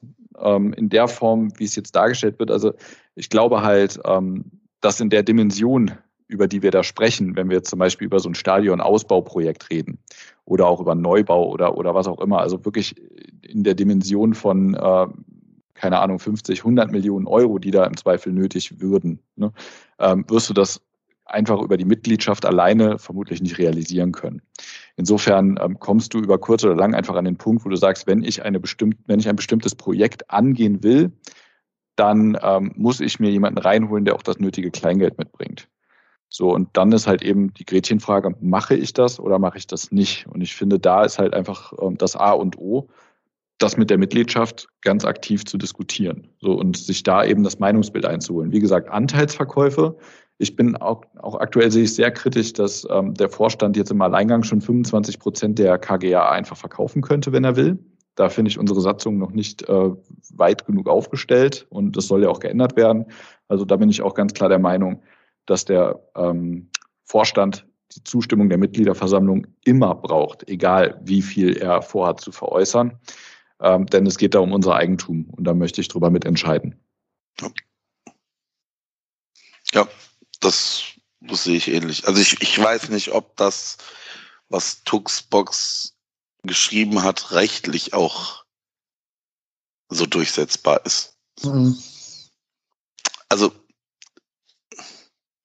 du musst, du musst ja bei der, also ich meine, das, das wäre ja ein Konstrukt, was neben der Mitgliedschaft irgendwie funktioniert. Und ähm, in dem Augenblick, wo du Anteile verkaufst, hat, glaube ich, es geht damit immer ein Stimmrecht mit ein, weil wie soll sonst das Konstrukt geleitet werden? Also ich weiß nicht, ob das rein rechtlich überhaupt möglich ist, Anteile zu verkaufen ohne Stimmrecht. Und ja, also wie gesagt, da bin ich ehrlicherweise nicht so tief im Vereinsrecht behaftet, um das vollumfänglich zu beantworten, aber ich stelle mir das gerade schwierig vor. Weil was passiert, wenn, weiß ich nicht, der Dennis verkauft mir seine Anteile, ich kaufe mir noch vom Thomas Reinscheid, vom Axel Goldmann und sonst wem die Anteile, ähm, dann habe ich mehr Anteile als der Rest und könnte rein theoretisch wahrscheinlich irgendwie formal juristisch etwas durchsetzen. Also das stelle ich mir sehr, sehr, sehr schwierig vor. Das ist ja wie, wie so ein Aktiengang äh, von so einem Unternehmen und dann musst du halt nur genug Leute finden, die, die dir die Aktien geben und dann du hast die Macht über diese Unternehmen. Also so funktionieren ja zum Beispiel Übernahmen. Ja. Ja, und am Ende des Tages musst du ja trotzdem erstmal genug Anteile der KGAA dann in die Mitgliedschaft geben und dann sind wir ja auch wieder bei 50 plus 1 im genau. Zweifel. Genau. Ähm, was das schon wieder verhindert. Und also ja, ich denke, da gibt es viele Hürden, die dagegen sprechen und halt eben auch einfach den Aspekt, dass ähm, ich glaube, aus der Mitgliedschaft einfach gar nicht genug Geld zusammenkäme, um wirklich ähm, damit auch ein, ein ähm, großes Projekt eben angehen zu können. Und es gibt ja auch gewisse Fanclubs, sage ich jetzt mal. Vielleicht haben die einen Monatsnamen in ihrem Namen die das vielleicht auch mit ausnutzen würden, dass das du, Marco, gerade genannt hast, dann. Ich weiß nicht, wie du meinst, keine Ahnung. Nee, weiß ich auch nicht. Ich hatte gerade irgendwie einen Aussetzer. Ähm, aber die vielleicht führen es ja bewusst herbei, dass einfach ein, einer von denen ne, einfach die ganzen Stimmrechte auf sich versammelt. Da muss man schon ein bisschen aufpassen, was man da. Ja, denke ich auch. Ja. Also ich glaube, das ist formal juristisch nicht durchsetzbar. Vor allem, ich glaube, das ist eigentlich ja was, was die Fananleihe irgendwie so darstellt. Ähm, und, und selbst da hast du ja, wenn du bei der Fananleihe hast du ja ein, ein, eine finanzielle Möglichkeit. Aber wie gesagt, ich, glaub, ich glaube, ich, ich gebe dir völlig recht. Ich glaube, wenn der FC Großprojekte angehen will, muss der FC gucken, wo er und wie er sich das Geld beschaffen will. Weil, nochmal, die Kassen des FC, das wissen wir nun jetzt mittlerweile alle, sind nicht voll gefüllt. Das heißt, wenn du ein Großprojekt wie einen Umbau, Ausbau, Neubau machen möchtest, musst du dir irgendwo dieses Geld beschaffen.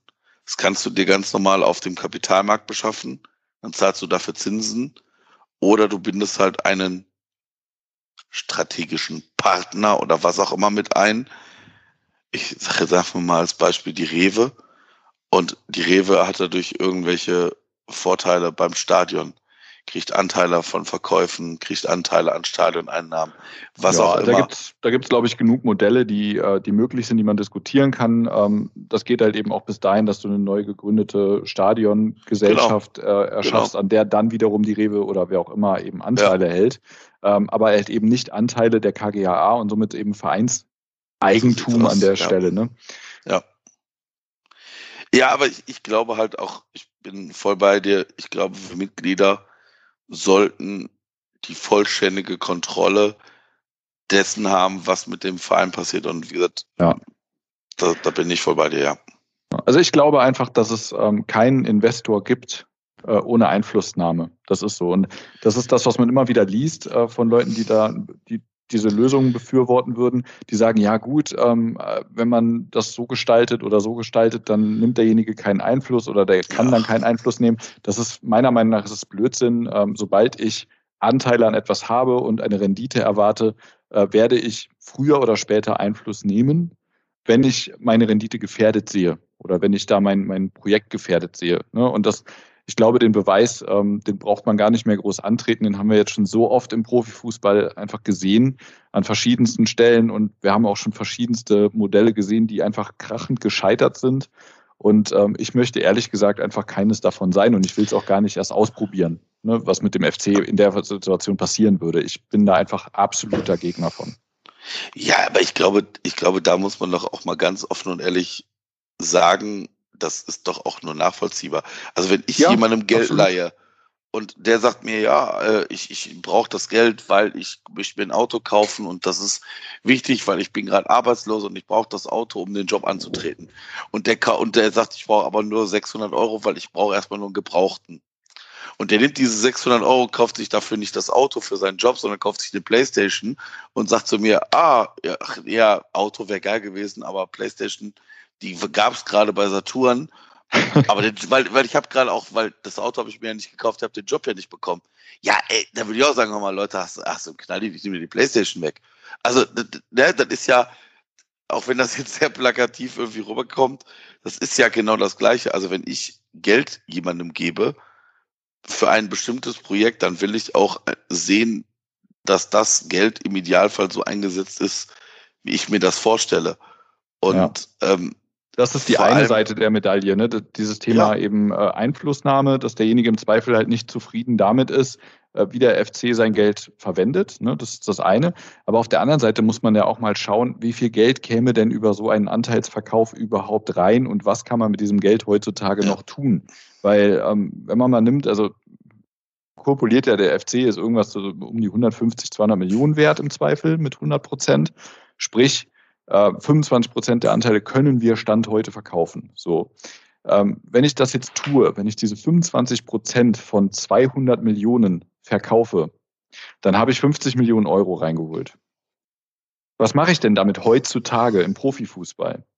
Damit baue ich mir ja keinen kompletten Deluxe-Kader auf, der dann ab sofort die internationalen Wettbewerbe dominiert. Also ich kann dieses Geld nutzen und kann punktuell damit sicher Dinge tun, aber ob die dann auch nachhaltig sind oder ob ich das Geld einfach komplett verbrenne, ähm, das sei mal dahingestellt. Ich meine, wir hätten einen ähnlichen, äh, wir haben ähnliche Beträge in der Saison vor der Europa League-Saison eingenommen. So, und äh, was daraus geworden ist, haben wir alle gesehen. So, und das hätte ich, und jetzt angenommen, dieses dieser Fall tritt ein, dann habe ich einfach das Geld verbrannt auf der einen Seite und mir gehört ein großer Teil meines Vereins gar nicht mehr.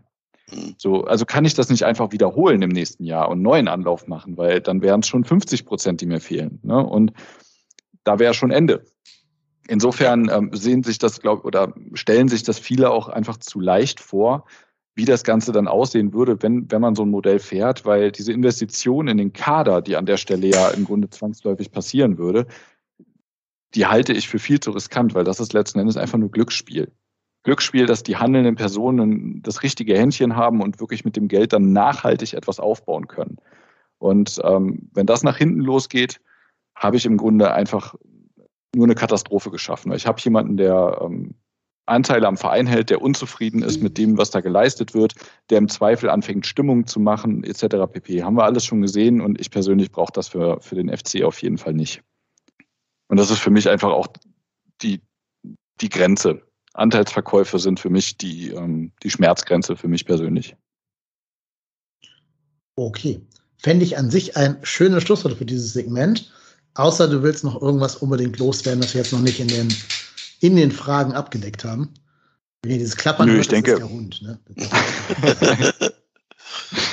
nee, ich denke, die wichtigsten Dinge sind angesprochen. Also ich ähm, kandidiere da aus Überzeugung und ich ähm, hoffe und glaube, dass ich da einen guten Beitrag zu leisten kann, was das Thema angeht. Insofern ähm, ja, hoffe ich auf die Unterstützung der Mitgliedschaft und freue mich auf die entsprechende Mitgliederversammlung.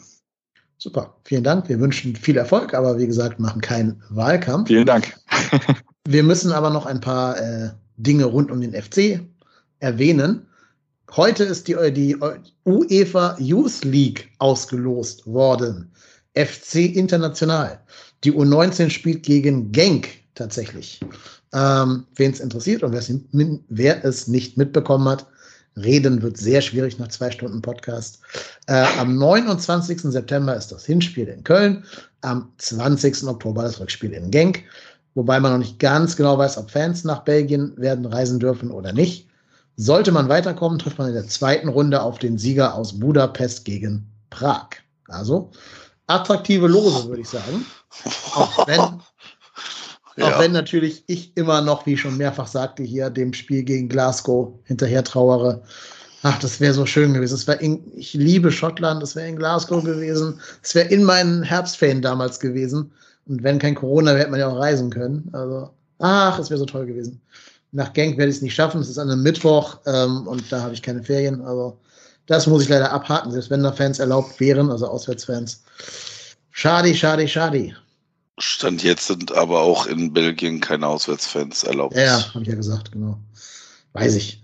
Wird auch im Herbst alles nicht besser werden, gehe ich mal fest von aus. Also keine Ahnung, wie in Belgien die Impfquote ist, weiß ich nicht. Oder die machen es halt wie Dänemark und heben irgendwann einfach alle Beschränkungen auf und sagen, scheiß drauf. Ist nicht mehr gesundheitsgefährdend, aber jetzt leben wir mit dem Virus. Naja. Ja, wir wünschen auf jeden Fall der U19 viel, viel Glück. War geil, mal wieder eine Europa League-Auslosung sich angucken zu können heute. Ich kam genau in der Sekunde nach Hause, wo mich der Tweet erreichte. Hier, es geht gerade los. Äh, passte sehr gut. Jo, war witzig. Die U21 hat ganz knapp gegen Uerdingen gewonnen, nämlich 8 zu 2. Fünf Tore Florian Dietz, die anderen drei von Schlag Petermann und Notbeck, der alten Legende. Das nächste Spiel gegen ähm, Wiedenbrück ist abgesagt worden, sodass die erst wieder am 11.09. gegen den Bonner SC zum, ja, sagt man da schon Derby? Weiß ich nicht, antreten. Auf jeden Fall in, in der Nachbarschaft spielen werden. Ja, Uerdingen, auch da sieht man, was ja.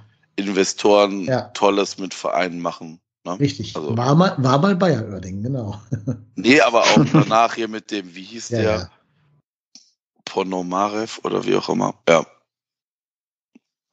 Ja, da, da muss Sollte ja ein so warnendes Beispiel sein, doch.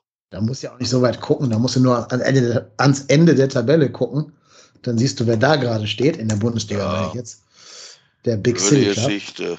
Ja, genau. Ponomarev hieß er. Der, ja, Ponomarev, ja. Ein armenischer Investor. Mhm. Mhm. Die Frauen haben gegen die SGS Essen äh, 1 zu 1 gespielt. Das goldene Tor für den FC erzielte Mandy Islaka nach 11 Meter. Das nächste Spiel ist am 5.9. gegen Hoffenheim. Und ich glaube, es werden ja alle Spiele der Frauen-Bundesliga äh, auf Magenta TV übertragen. Insofern gibt es eigentlich keinen Grund, das nicht zu gucken, weil das ist ja jetzt auch nicht mehr parallel zu dem Männerspiel, zum Herrenspiel, äh, sondern eben an einem Sonntag, glaube ich. Und insofern, ne? Einschalten, anfeuern, macht den Hype mit. Das ist sonntags um 16 Uhr. Da ist das Wetter schon wieder schlecht im September, da habt ihr nichts zu tun. Also gucken, gucken. Genau. Ähm, ich hoffe, dass das stimmt, die Info mit Magenta. Ich kann es gerade nicht herausfinden, aber. Aber ist das, ist das frei? Weil Magenta kostet ja sonst. War bis jetzt ja auch mal frei, insofern gehe ich okay. davon aus. Okay. Ja. Und vielleicht noch so für den Kontext: Die Hoffenheimerinnen müssen sich bestimmt schonen, weil die spielen äh, drei Tage später schon wieder Champions League gegen den FC Rosengard. Insofern ist da vielleicht sogar was drin für den FC, für den FC im Kampf um den Klassenerhalt. Wir drücken die Daumen. Wir drücken die Daumen. Genau. werden versuchen, also ich werde versuchen, das Spiel zu gucken und dann hier was darüber zu erzählen. Äh, ich kann es aber nicht garantieren. Ist vor allem der eine Tag, der letzte Tag vor der Klassenreise, insofern immer so ein bisschen, bisschen tricky. Wir müssen noch die Saisonwette abarbeiten. So, ich mache es mal eben auf. Leider, leider kommen keine 5 Euro dazu, weil Modest eben nicht das Tor getroffen hat, sondern nur den Mann. Pfosten. Leider haben wir auch nicht zu Null gespielt wegen der ja. 80. Minute. Tut mir leid. Aber äh, je Einsatz eines U23-Spielers gibt es ja einen Euro. Da müssen wir kurz überlegen, wer das gewesen sein kann. Sali hat gespielt als Einwechselspieler. Lemperle und, und Ostrak. Lemperle hat gespielt. Ist Ostrak? Ja, ist noch 23. Ja, ja 21 ist der. Ja. Dann sagen wir mal 3 Euro. Ist dir das Tor von Tim Lemper nicht auch noch ein Euro wert? Ist Luca Kilian nicht auch sogar, äh, er ist ah, 21? Ne? Der ist jung, ne? Warte mal. Luca Janis Kilian. 21 Jahre. 21, ja, guck mal, ja, vier. Ja. Vier. Übersehen wir noch irgendjemanden? Mm, nö, nö. 4 mal U23, Spieler gleich 4 Euro. Ist das Tor von Lemperle was wert? Premierentor? Ja, Tor in der Fünfer. Ja, guck, finde ich auch, ne? Also man muss ja die Jugend auch fördern. Jedes, jedes Debüttor, also erste Bundesligator in der Karriere, ab jetzt 5 Euro, würde ich sagen. Ja, ja ein bisschen schade, dann hätten wir auch für, für Jubicic ja auch noch was zahlen können, aber leider war der VAR dagegen. Ah, wie alt ja. ist der eigentlich? Ist der 23? 23, ja, 8. Oktober. Nein, dann ist er ganz knapp leider raus. Ich glaube, wir haben übrigens, also es ist jetzt doof, das am Ende nochmal zu sagen, aber ich glaube, wir haben noch gar nicht herausgestellt, wie, was für ein guter Transfer das zu sein scheint, ne? Ja, Transfer. absolut. also ablösefrei, ähm, ein Spieler, der auf Anhieb weiterhilft, in einer auch eher ungewohnten Rolle für ihn wahrscheinlich. Das sind genau die Transfers, die wir sonst immer Augsburg und so beneidet hätten. Ne? Ja. Ähm, ja, super. Sehr gut gemacht hier. Hat, hat auf jeden Fall das Zeug, einer meiner absoluten Lieblingsspieler zu werden. Ja, definitiv. Das kann man nur unterstreichen. Also die Balleroberungen, die da teilweise dabei sind, das scheint äh, ein, ein, netter, ein guter Kicker zu sein, ja. Definitiv. Super. Wir wünschen ihm, dass dann auch sein Premiere kommt demnächst und dass dann nicht vom VR zurückgepfiffen wird. Ja. Das wäre uns dann, glaube ich, auch nochmal ein Fünfer wert, wie jetzt alle.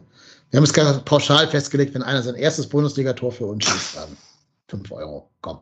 Es muss was in den Pott reinkommen. Der Baumgart sieht viel zu selten gelb hier. ja. Das werden immer 25 Euro.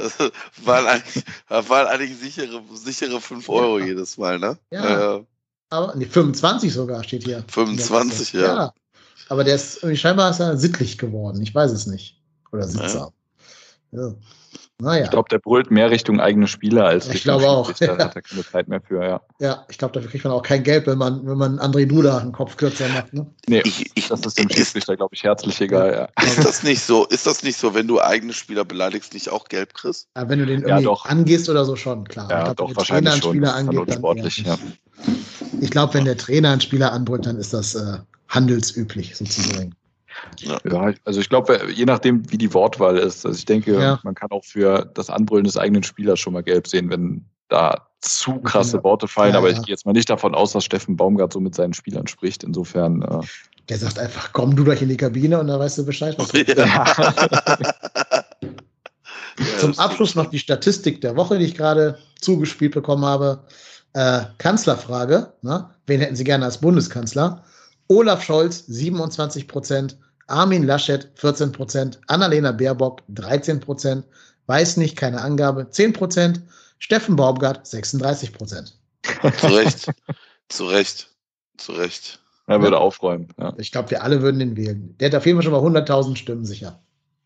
Ich, ich muss ganz ehrlich sagen, ich finde das immer so putzig, wenn der da mit seiner Schiebermütze steht, dann mit, mit irgendeinem mit irgendeinem so T-Shirt und äh, voller Anspannung an der Seitenlinie steht und so die Backen aufpustet. Ich finde das einfach nur super, super gut.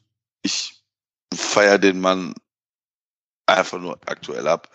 Und wie gesagt, ich glaube halt nicht, dass wenn der irgendwie Misserfolg hat, das einfach abschenkt und ich glaube, der wird alles dran setzen, dass das wieder in die richtige Richtung schlägt, das Pendel.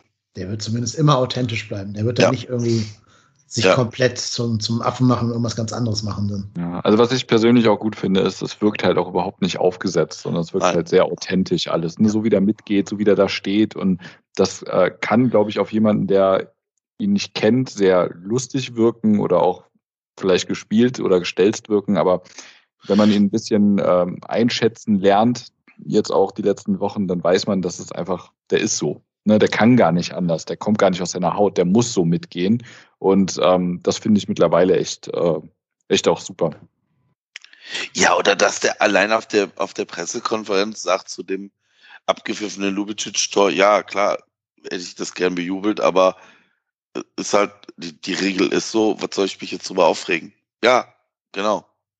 Ja, man kennt das ja auch, da muss ich sagen, da, da kannte ich ihn halt zum Zeitpunkt seiner Verpflichtung eben anders, weil ich erinnere mich da an diese Situation bei dem Pokalspiel gegen Dortmund, wo da diese Geschichte da, ähm, ich, ich krieg's gar nicht mehr so genau zusammen, aber irgendwie abseits entschieden wurde oder nicht entschieden wurde, weil irgendwie, ja so genau, da Das hat Dortmund vorgeschossen, den Siegtreffer Ja. und ähm, seiner Meinung nach war es abseits, aber weil der Schiedsrichter der Meinung war, da wäre irgendwie noch die Fußspitze minimal dran gewesen. Also, und da hat er ja einen, einen riesen Aufstand geprobt im Nachgang und äh, hat da ja in die Kameras äh, noch und nöcher reingepoltert. Und ähm, das war so mein erster Eindruck, wo ich ihn das erste Mal ganz bewusst auch wahrgenommen habe. Und als dann der bekannt gegeben wurde, so wir haben Steffen Baumgart verpflichtet, war ich erstmal so durchwachsene Gefühle bei mir, weil ich dachte, so, oh, weiß ich nicht, ob wir jetzt so einen brauchen, der sich nach dem Spiel dann nur echauffiert über Gott und die Welt, aber nicht über die eigene Mannschaft spricht und so. Aber da habe ich ihn einfach, also bin ich, glaube ich, mittlerweile der Überzeugung, äh, einfach völlig falsch eingeschätzt. Da habe ich ihn komplett in eine falsche Schublade einsortiert, glaube ich. Hm, ich dachte aber auch, dieses Radio Baumgart würde mir immer auf den Sack gehen, wenn du ihn immer reinbrüllen rufst. Aber nee, ist nicht so. Im Gegenteil. Nee. So, ich aktualisiere jetzt noch einmal die Seite vom Express, ob irgendwas Neues in der Personalie Skiri passiert ist. Es ist jetzt halb zwölf, also kurz vor Deadline in den anderen großen Ligen. Uns ist nichts passiert. Er ist immer noch Spieler des ersten FC Köln, soweit der Express das weiß. Ja, super. Willkommen zurück in Köln. Dann ja. demnächst. Ja, wichtig. Stand der Saisonwert habe ich gerade vergessen zu sagen. 26 Euro nach drei Spieltagen. Läuft. Oh. Die U23-Spieler, die machen uns echt hier den Kohl fett tatsächlich dieses Jahr. Das ist super. Das stimmt, das stimmt. Ja. Das Kostentreiber aktuell. Ja, sehr schön. Was bleibt uns noch zu sagen? Wir müssen uns einmal erneut bedanken bei allen Spenderinnen und Spendern, die also jetzt an uns spenden, nicht an die Saisonspende, sondern uns. Ähm, ich habe da schon ein paar Mal erklärt, warum wir das hier an dieser Stelle tun, weil der Podcast Ausgaben generiert. Die tragen wir bis jetzt selber aus eigener Tasche, außer wenn in einem Monat mal ähm, genug Geld zusammenkommt, um das eben aus diesen Spenden bezahlen zu können. Dann werden wir beiden da ein bisschen finanziell entlastet. Das ist immer nett, wenn man da eben nicht draufzahlen muss für den Podcast. Aber auch kein Beinbruch, wenn man es tun muss. Trotzdem, wenn jemand sagt, okay, ich würde den Jungs gerne ein, zwei Euro rüberschieben oder mal einen virtuellen Kaffee ausgeben, dann kann man das tun, indem man auf www.trotzdemhier.de spenden klickt und dort ähm, eben die eines der drei genannten Spendenmittel wählt, um uns da ein paar Euro zukommen zu lassen. Muss auch nichts Tolles sein, also müsst ihr keine hunderte Euro spenden. Ein, zwei Euro helfen schon weiter. Wir haben jetzt in der gesamten Saison bereits 112,81 Euro eingenommen an Spenden. Und das ist, glaube ich, 111,81 Euro mehr, als wir gedacht ja. haben. Insofern, ja. Genau. Ganz, 111 ganz, ganz Euro passt ja auch eigentlich sehr schön. Ja, ne? eigentlich ja. Schon. ja, ja, das stimmt. Ja, also insofern ganz, ganz herzlichen Dank an alle Spenderinnen und Spender. Super. Ihr seid ja. super.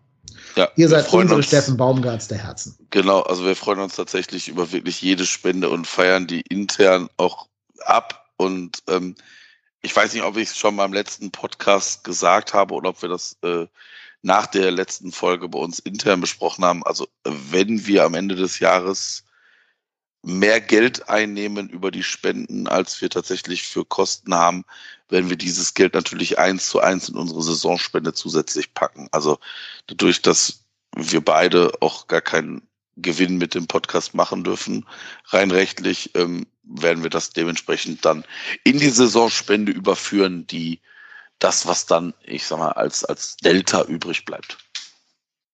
Ja, genau. Wir wollen uns dann ja auch nicht bereichern selber, nein, sondern einfach nur nein. die laufenden Kosten decken.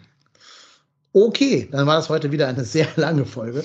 Immer wenn wir vorher sagen, ach, heute ist ja nicht. Äh, heute heute wird es eine schnelle Folge. Genau, ja, ja. zwei Stunden 30 später moderiere ich ab. Äh, jetzt haben wir vergessen, etwas off-air zu besprechen, was wir on-air machen können, Marco. Gibt es nächste Woche eine Folge in der Länderspielpause? Weiß ich nicht. Ja, weiß ich auch nicht. Frag mich nicht sowas. Nicht nachts um, um 12, ne? Solche Fragen. Jetzt setzt du mich natürlich vor den Hörern unter Druck. Ne? Pass auf, dann sagen wir einfach mal Nein und wenn wir dann Ja sagen, ist eine tolle Überraschung. genau, Andersrum wäre doofer, glaube ich. Ne? So machen wir es. Ja, ja, genau. genau. Gut. Okay.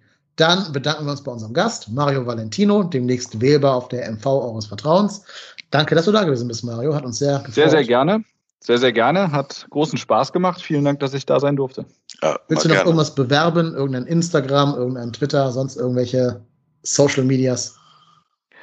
Äh, nö, eigentlich nicht. Also wir, wir, haben ja selbst ein Podcast-Format mittlerweile, ein etwas kleineres äh, als dieses hier ähm, mit dem, mit dem FC-Brett am Start und versuchen da jede Woche auch ein kleines Völklein loszuwerden. Ähm, also wer Lust hat, parallel darf da gerne mal vorbeischauen. Ist aber gerne noch den Namen und wo man es findet, dass es jeder ja, kann. Ähm, also der heißt Brettcast, passend zum FC-Brett und ist eigentlich auf allen gängigen Plattformen zu finden. Spotify wahrscheinlich so die geläufigste. Okay. Sehr Auch deutlich kürzer. ja, das, äh, Das ist auch nicht schwer. wobei eine Stunde 13 ist jetzt ja auch nicht kurz, eure letzte Folge. Ne? Ja, das stimmt, das stimmt. Aber wir versuchen immer so um eine Stunde maximal. äh, Ich kenne einen Podcast, der das auch immer versucht. Genau, Ja. versucht haben wir es auch Ja. mal vor Jahren. Aber, ja. aber ich muss mal nee, ich merke das aber selbst, das ist echt schwierig, das, ähm, das wirklich dann auch einzuhalten, ja. Ja, ja. Teilweise hetzt man dann auch ein bisschen durch bestimmte Themen, das ist dann auch doof. muss man dann denken, euch noch in die Podroll aufzunehmen auf unserer Homepage auf www.trotzdemhier.de. Da habe Oh, ich, sehr gerne. Anspruch- habe ich einen Anspruch, alle FC-Podcasts irgendwie zusammen äh, zu sammeln. Da müsst ihr auch noch drauf. Jo, gut. Die andere sympathische Stimme kam live aus der Ausnüchterungszelle der JVA Köln. Stimmt gar nicht, stimmt gar nicht. Wir so eine Schluss glatte. machen, weil in drei Minuten ist Einschluss. Ja, ja. Dann, Genau, dann wird das WLAN-Kabel gezogen. gleich ist hier äh, äh, Zellenschluss. Ja. Ja. Muss ich wieder meine kleine Zelle zurück, ja. Ihr seid sogar schon drin, der Brettcast, sehe ich gerade. Guck mal, war ich wieder vorauseilend aktiv. Ah, umso schöner, ja, vielen Dank. Genau. Gut, das war's. Jetzt geht's zurück zu Wasser und Brot für den Marco, Ja. wenn ich jetzt noch ein bisschen eine letzte Hunderunde drehe. Ich verabschiede alle Hörerinnen und Hörer. Wir alle tun das. Ähm, bleibt gesund, gehabt euch wohl. Support your local FC und äh, Benno Schmitz Fußballgott. Macht Idiot. Wir sind raus. Wir sind trotzdem hier. Tschö. Tschüss. Tschüss zusammen.